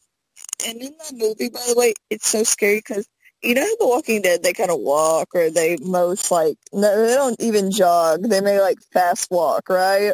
Mm-hmm. These sprint. They're okay, wait. Kind. Can I interrupt you for two seconds? I'm so sorry, Brittany. And I'm so sorry, audience out there. That's like 28 days later. When I yes. watched 28 Days Later for the first time, I'm like, oh shit, these zombies are like doing track. What the fuck? it made me sick. Keep in mind, World War Z was so terrifying to me that I was in the theater and I nearly got up and walked out, and I, I was no. with like a boyfriend at the time. But like, I literally walked, like, I wanted to walk out and go. I remember Hastings was next to it. My plan was to spend the next hour and a half over there because I was like, was terrified. Oh so and that was the first like truly like zombie thing I had seen. And my thing was I was like before that I was like, okay, you know, zombies don't scare me. They just kind of shuffle, right? When I saw yeah. that I went, no, no, no, no, no. Like that thing runs faster than I do. I and it wants to eat me. And so I and yeah, they don't have like they have like no stamina. Like their stamina bar does not go down. So when I when The Walking Dead came around and everybody was talking about it, and like I said, you know, Aaron's uh, sister-in-law, she always ends up on The Talking Dead with her like fan video and all this, right? I think, mm-hmm. by the way, she like replicated the um the incident with the bat, like like with everybody like rounded up, like of uh, friends and family, she got to do it, like you know, and I was I was obsessed with it. But in my brain, I was like, how can a show about zombies and about survivors be interesting?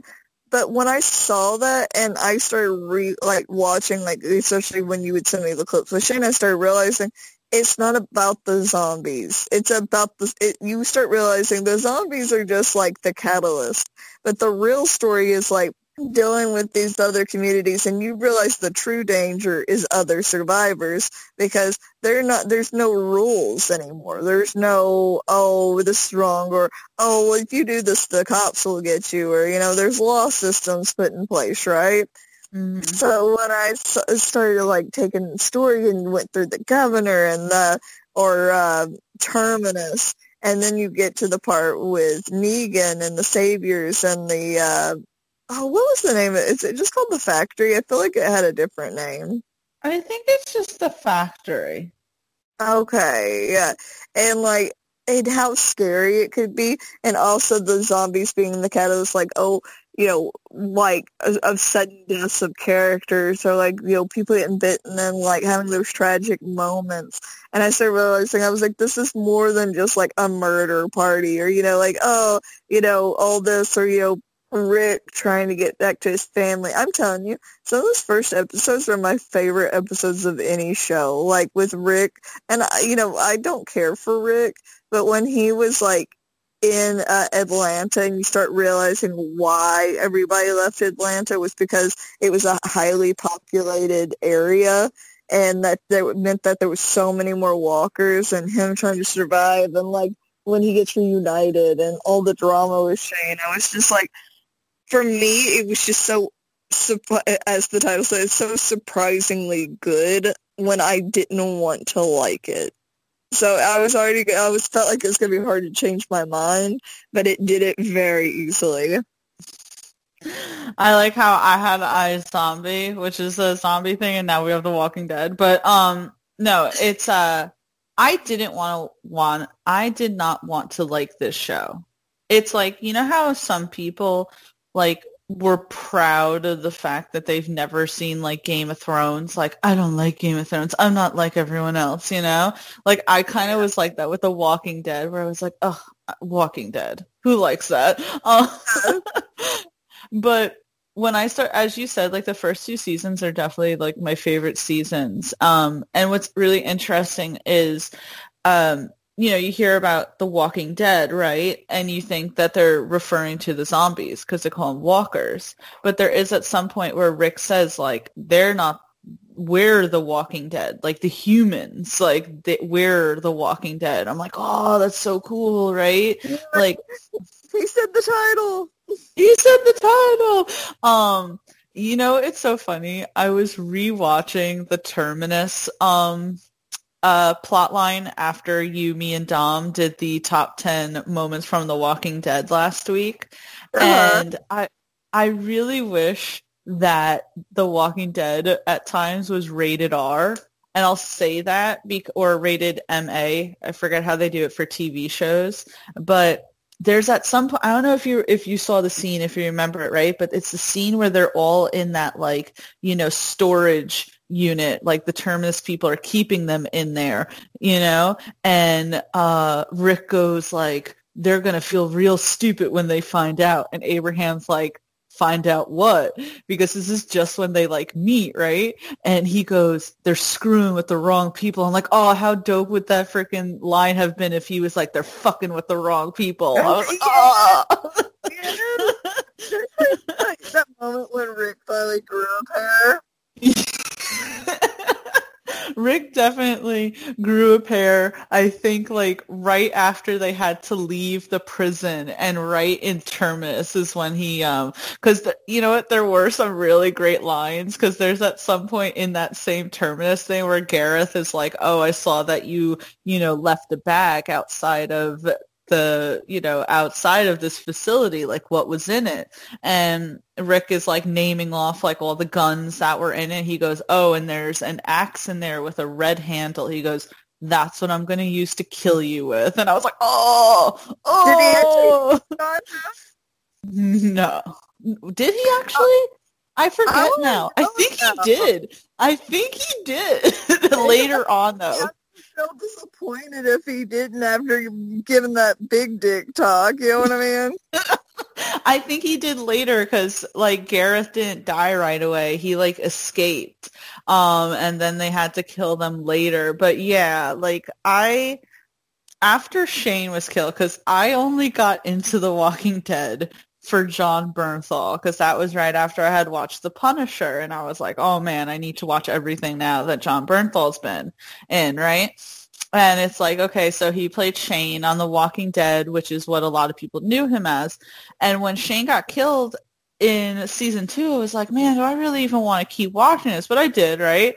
And I was like, yeah. it's so, it's so good. Like the governor whole thing, as you said, Terminus, them getting to Alexandria, like, you know, it got really good. Um, I still wish that they like didn't abandon the whole like CDC thing. Like I want like they've never explained in the show what caused this whole shit. I I I feel like they should end it with that. If if the next season's the last one, throw us a bone. Throw us a bone, please.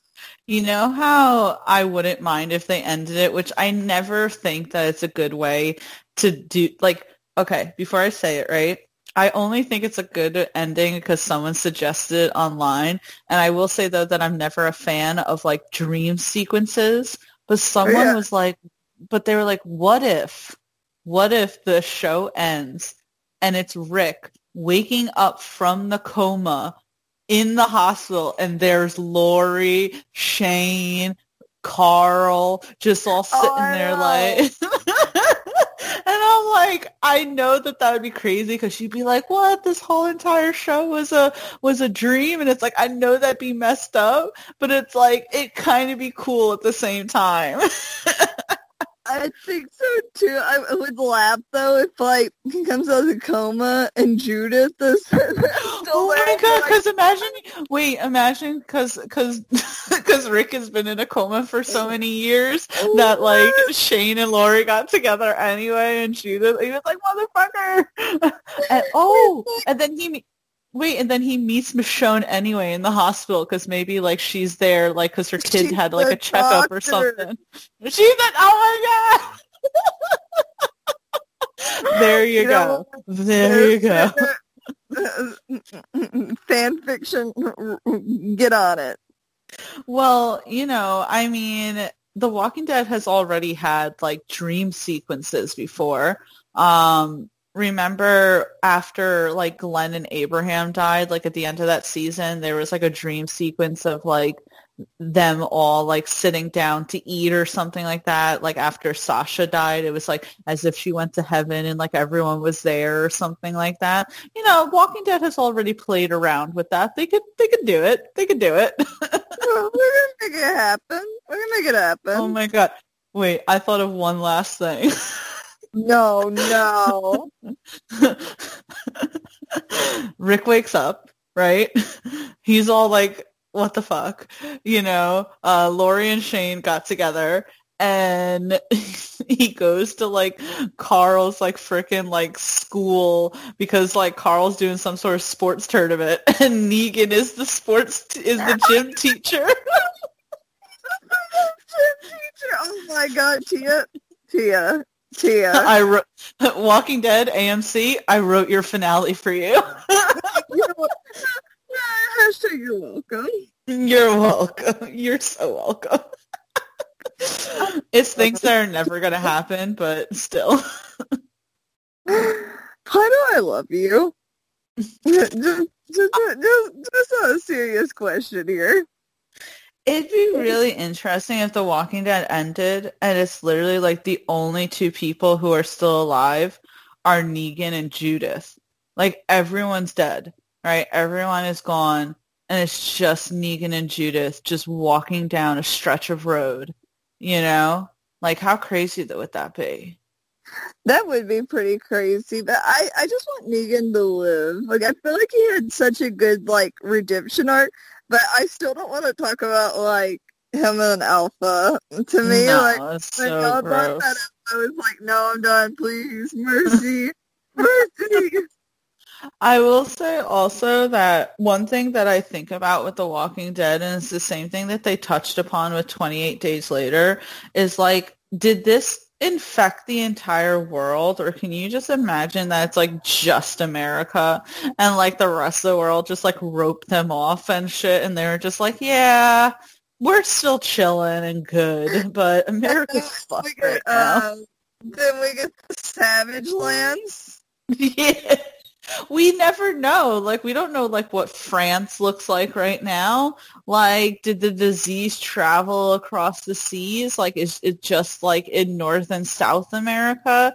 Like I need, you know, the walkers can't go over the water. Like what happened? I'm so curious. I need answers, Tia. I need answers. But Brittany, we are down to the number one in our top 10 surprisingly good TV shows. Let's go through the list before we hit number one.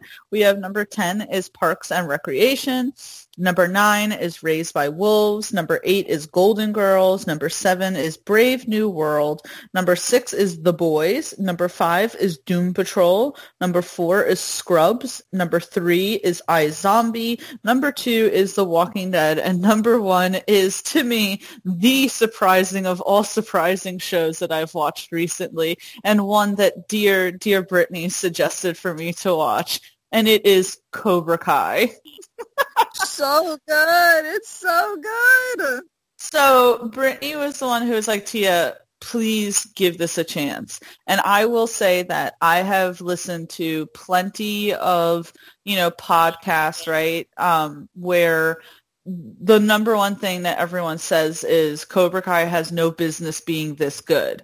And I'm like, wow, like people talk really highly about this show. And I would never think that because first of all, it's like anytime they try to do something where it's like 30 years later and they bring back the people it's like oh it's just like a washed up cash grab to try to like you know touch upon that whole nostalgia thing to make a few bucks right and you sit there and you're like okay, there's no way that like it should be good that these grown men who played like who did karate back in like the Karate Kid back in the day should be good, right? And I am like angry about how good it is. like I watched it and I was like, why is this good? Why do I like this? Like I I told my mom yesterday about it and she was like, "Oh my god." She was like, "Are you serious? Like a show about like Karate Kid?" I was like, "I know, it's so good." Like I can't even like put my finger on what's good about it. I just know that I watched it and like by episode one, not like episode one obviously was like establishing things. I still liked it, but like by episode two, I'm like, yeah, fuck, I'm like in, I'm like 100% in. This is so good, and it just kept getting that way. I think the big part too is like Johnny is so like not. I'm trying to think how to say this because being PC is good in a lot of ways, but also it's refreshing that he's so like doesn't have that filter because he's just he's so, so goofy. The eighties, yes. and when they're like, but when they're like, "Oh, you need to be sensitive to his feelings," and he's like, "Well, he needs to stop being a pussy," and you're like, "I don't know why it's so funny because he, he's so small losers and nerds, and it's funny because he's like, you know, he was that bully in school, he was this, and then he's over here like teaching these losers, quote unquote, how to not be losers and and like giving them that confidence. But I'm sorry to like take over for a second. I just have such a soft spot for Karate Kid, and I always get sensitive whenever I'm like, I wish Mr. Miyagi was here. And uh, the, the actor actually passed away in 2005. He was born in like 1930, so he he lived a good long life. But I still like miss him. And my thing is, Karate Kid's such like me and my dad's like one of our favorite movies. I will still sing the uh, Karate Kid, like the song that plays at the ending of the first one with uh, when he beats Johnny. But uh, I think most kids have tried to do the swan kick at least once in their life. And it's funny because I say that dad and Aaron are a lot alike, that my dad, like, uh, about broke his foot in the ceiling fan at his house because like when he was a kid because the ceilings were real low and how he said his sister was laughing at him because he hit the light fixture with his foot trying to do it and the pain he was in. And then Aaron has a story of trying to do the swan kick and about busting his nose because his knee hit his face. And I remember being a kid and trying to do the swan kick.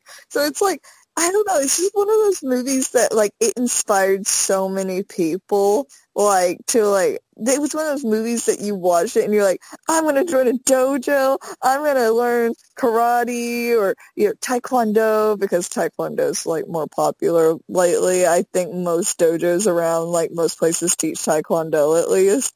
And I was just like, I want to be Karate Kid. I want to be the loser that turned into someone awesome.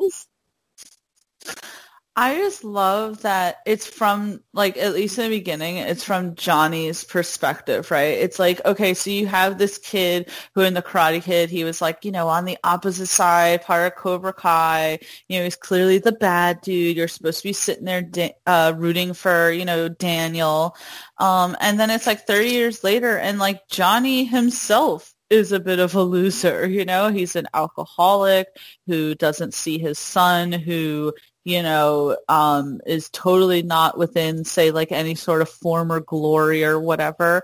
And him just trying to like kind of bring that back for himself in even creating Cobra Kai um well not creating i'm sorry bringing it back but i love like he grows so much right like because as you said he's calling everyone losers and pussies at first but then he like realizes like he even says at some point he was like maybe we should take mercy on our enemies sometimes you know and he like even says like when um Aisha, the girl, comes in, he's like, "Oh, we don't accept uh, girls in." But then, you know, when he's like, "Oh, I heard that you know people don't they're not nice to you," and she's like, "Well, people tell me that I should go kill myself," and he's like, "Oh my god!" Like even he's surprised of like how intense that is, and so. Yeah. Um, my particular one of my favorite scenes is like you know he's like yelling at that one kid you know for his lip the whole time and everyone's like you should stop being that way. You're being like like now you're going overboard right? And like even you're sitting there going like you're going a little overboard and even johnny's probably sitting there like am i going overboard? And then the kid freaking comes in with a mohawk and he's like you said to change myself so i did and he's like yeah. He's like sad ass it's like you're right. It's so silly and over the top. But I think what makes it so good is very good at being like like that 80s montage of getting better, doing good, you know, having the the enemy and defeating the, you know what I mean? And I love his relationship with Miguel because it's like Miguel quickly becomes like a surrogate son for him. Um, and not for nothing, Daniel LaRusso is a dick. Like I'm watching it and I'm like, you're kind of the asshole right now. Because the thing is like all all Johnny wanted to do was just bring the dojo back, get to teach these kids, you know, and a lot of them were kids with low confidence. He's teaching them. And Daniel like makes it his mission to get Cobra Kai shut down. He's like, no, Cobra Kai back in the day was terrible, blah, blah, blah. Like, I'm going to get it shut down. And it's like, all Johnny was trying to do was live his freaking life, man. That's all he was trying to do. And like Daniel was me. Like, how far did you get in the in the show? Um, I got to uh, the girl, the new girl just joined Cobra Kai. Okay, I finished all two seasons. Um, I'm done. It was so good, like oh so freaking good. But I loved like okay, so you've seen enough where like Johnny's old sensei comes back. Oh, I was so yes. mad. Kreese, Kreese was the the worst. That's the thing. Is like the he's the reason. If you would watch the first Karate Kid movie, you kind of understand why. Like, it's nice to see it from Johnny's perspective and all this stuff, but Kreese was the worst. He like, the worst, he, and I like I'm sorry to interrupt you. I liked in the show where they keep showing the flashbacks from Johnny's perspective, like how it was for Johnny, you know, being trained by Kreese, and then also Johnny showing how it felt to him about Daniel coming into like town and stuff. But yeah, no, Kreese. As soon as Kreese like came, I was like, no. I know. But they're like, oh, he's dead, and like, and I it just like like it, we we keep watching it. We're like, so many issues could be fixed by just talking about it. But that's the problem with Johnny. He can't talk about his feelings.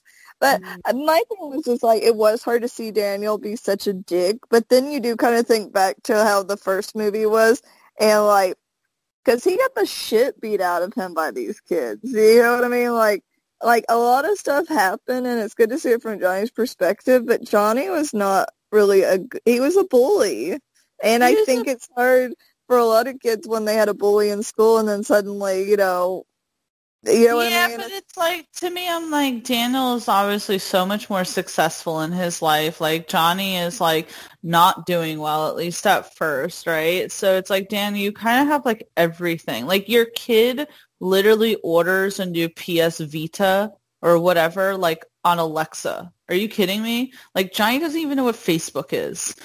like he doesn't even know what fa- like to me I'm like Daniel and his family are rolling in the dough like extremely, but um I don't know if if you got up to it it, but in the second season, there's a really good scene where Johnny meets back up with some of his old Cobra Kai guys, and they pretty much like tell him like why are you back in with Kreese? Like that's like the things that he did to us Johnny is not good you know? I but know, it, but the that touching moment at like the uh at the homeless shelter.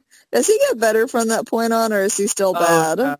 oh god no. No, oh, no. the thing the things that he's te like because he Johnny brought Kreese in as an like a co-sensei and the things that he's teaching those kids. Oh my god, you didn't even see the end of season two? Like, oh my god. Like what like the homeless shelter part just happened and like like it it's like don't tell me too much, but it's like ah, it's it's you feel just, bad like you feel bad in that moment and it's like you understand you really think that like Kreese is going to like turn himself around. You're like you know what? Like as Johnny says everyone deserves a second chance right?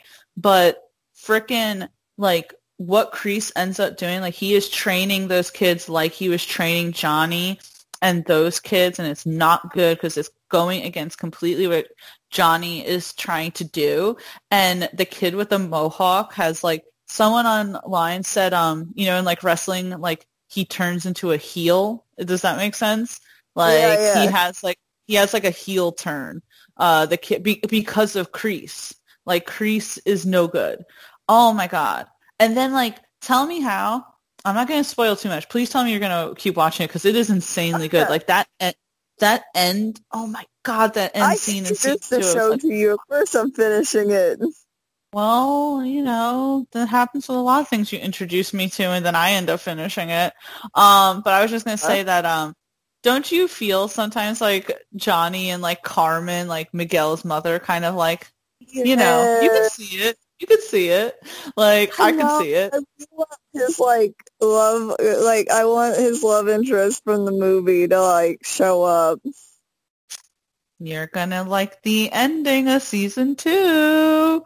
Um, I will say that like the ending of season two is so crazy, but I loved like the choreographed fight scene at the end of season two. Like there's a huge fight scene and it's so good. Like how it's done. You're like, holy shit. Like, I don't know. I don't know. Like you think like a bunch of kids like, you know, doing karate isn't going to be that good, but it like they pull it off. Like they pull it off. And, um, I, you know, it's kind of bad. like I could not care less about Johnny and his relationship with Robbie. Like to me, I'm like, I don't care about Robbie. I care about Miguel. Like as long as like, like so far, but like I felt like they added. Does he not look like a '90s pretty boy though? Does he not look oh like God, somebody that, with the long hair that kind of splits down the middle? Yes. Yes, so Paulie was like, "Look at this pretty boy," and it's like, "I know." Like, I don't know.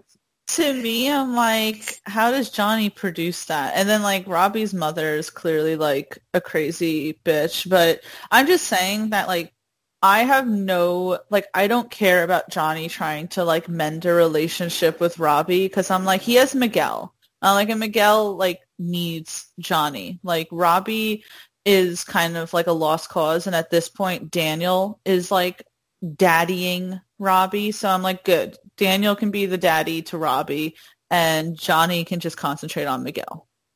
Well, my thing is like with Robbie, it's like you know he was basically starving, and it's like he didn't have anybody really take care of him. You know. No, he, I know. I know.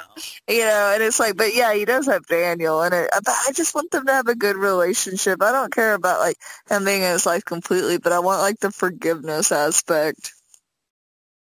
Well, you have to keep watching the second season. I know, I know. No, but yeah, no, seriously, there's a like a part of me that I sit there and I'm like, I wish Kreese had never come back. Like he really introduces this whole new element to the series, and it's like I think the actor who plays Johnny does it really well, where it's like he's an adult, right? So it's like in all like reality, like what does he care about Kreese, right?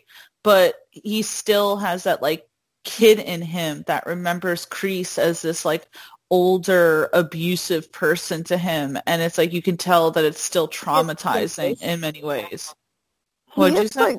Like, with them. Yeah, yeah, very much so. Very much so. So yeah, I love Cobra Kai. Please, Brittany, catch up because I need to talk to you about the season finale of season two because it's so crazy. Oh my god. Okay. Okay. I'm gonna be on it. You're gonna, you gotta be on it. I think to, I have a confession time really quick before we wrap everything up. I've never seen the Karate Kid. I know. I told you you had to watch it first. Nah, I feel like I pretty much got everything, but I'm gonna watch it today. I rented it and that's on the docket that Paulie and I are going to watch the first Karate Kid today so that I can at least like see the touchback of everything. I don't want to wait. I just wanted to get into Cobra Kai. Um, so I was like, fuck it. I'll just watch it first and now I'll watch Karate Kid. But um, Brittany, we did an amazing job with this top 10. Do you have any honorable mentions that you want to throw out right now?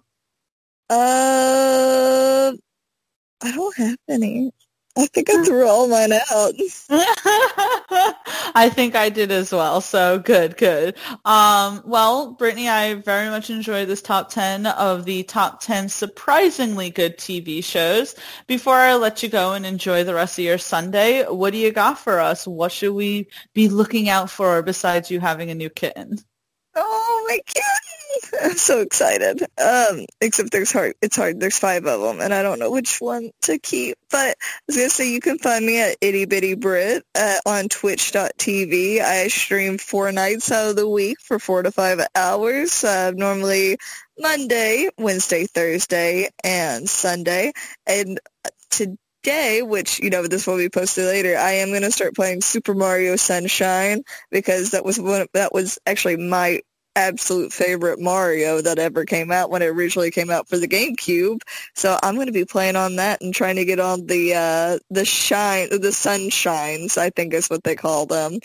But yeah, and if you ever want to see the kitten on stream, that'll be where to find them. Or you can find me at Twitter at itty bitty brit zero, which is where I'm probably going to post most pictures of the kittens.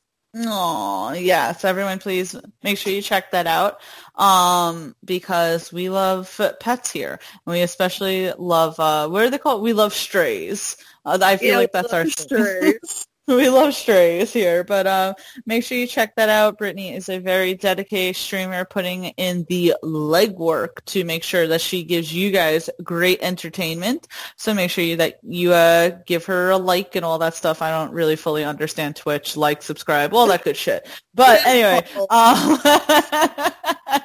as for me, I think I mentioned earlier in this podcast, we did do a top 10 moments from The Walking Dead that is on YouTube and Castbox and anywhere else that you can find um, podcasts. So make sure you check that out as well as just check us out, geek5snation.com. It has all the links to all of our social media platforms as well as articles that are reviews, opinion pieces, all that good stuff. Um, I have a ton of interviews coming out recent, uh, not recent, I have a ton of interviews upcoming, uh, including some really cool interviews with, uh, some of the cast members of the upcoming Amazon Prime series Utopia, which is actually, you know, that's an honorable mention, but it hasn't come out yet, so I can't really talk about it too much, but it is really good. Um, so make sure you check that out. And I also have a few interviews legitimately with uh, lead investigators behind the Joe Exotic thing. So that's really cool. Um, and then in general, just make sure you check me out on Twitter and Instagram. And it has been fun. Let us know if there's a list you want us to cover next time. And we will see you later. Bye. Have a wonderful day.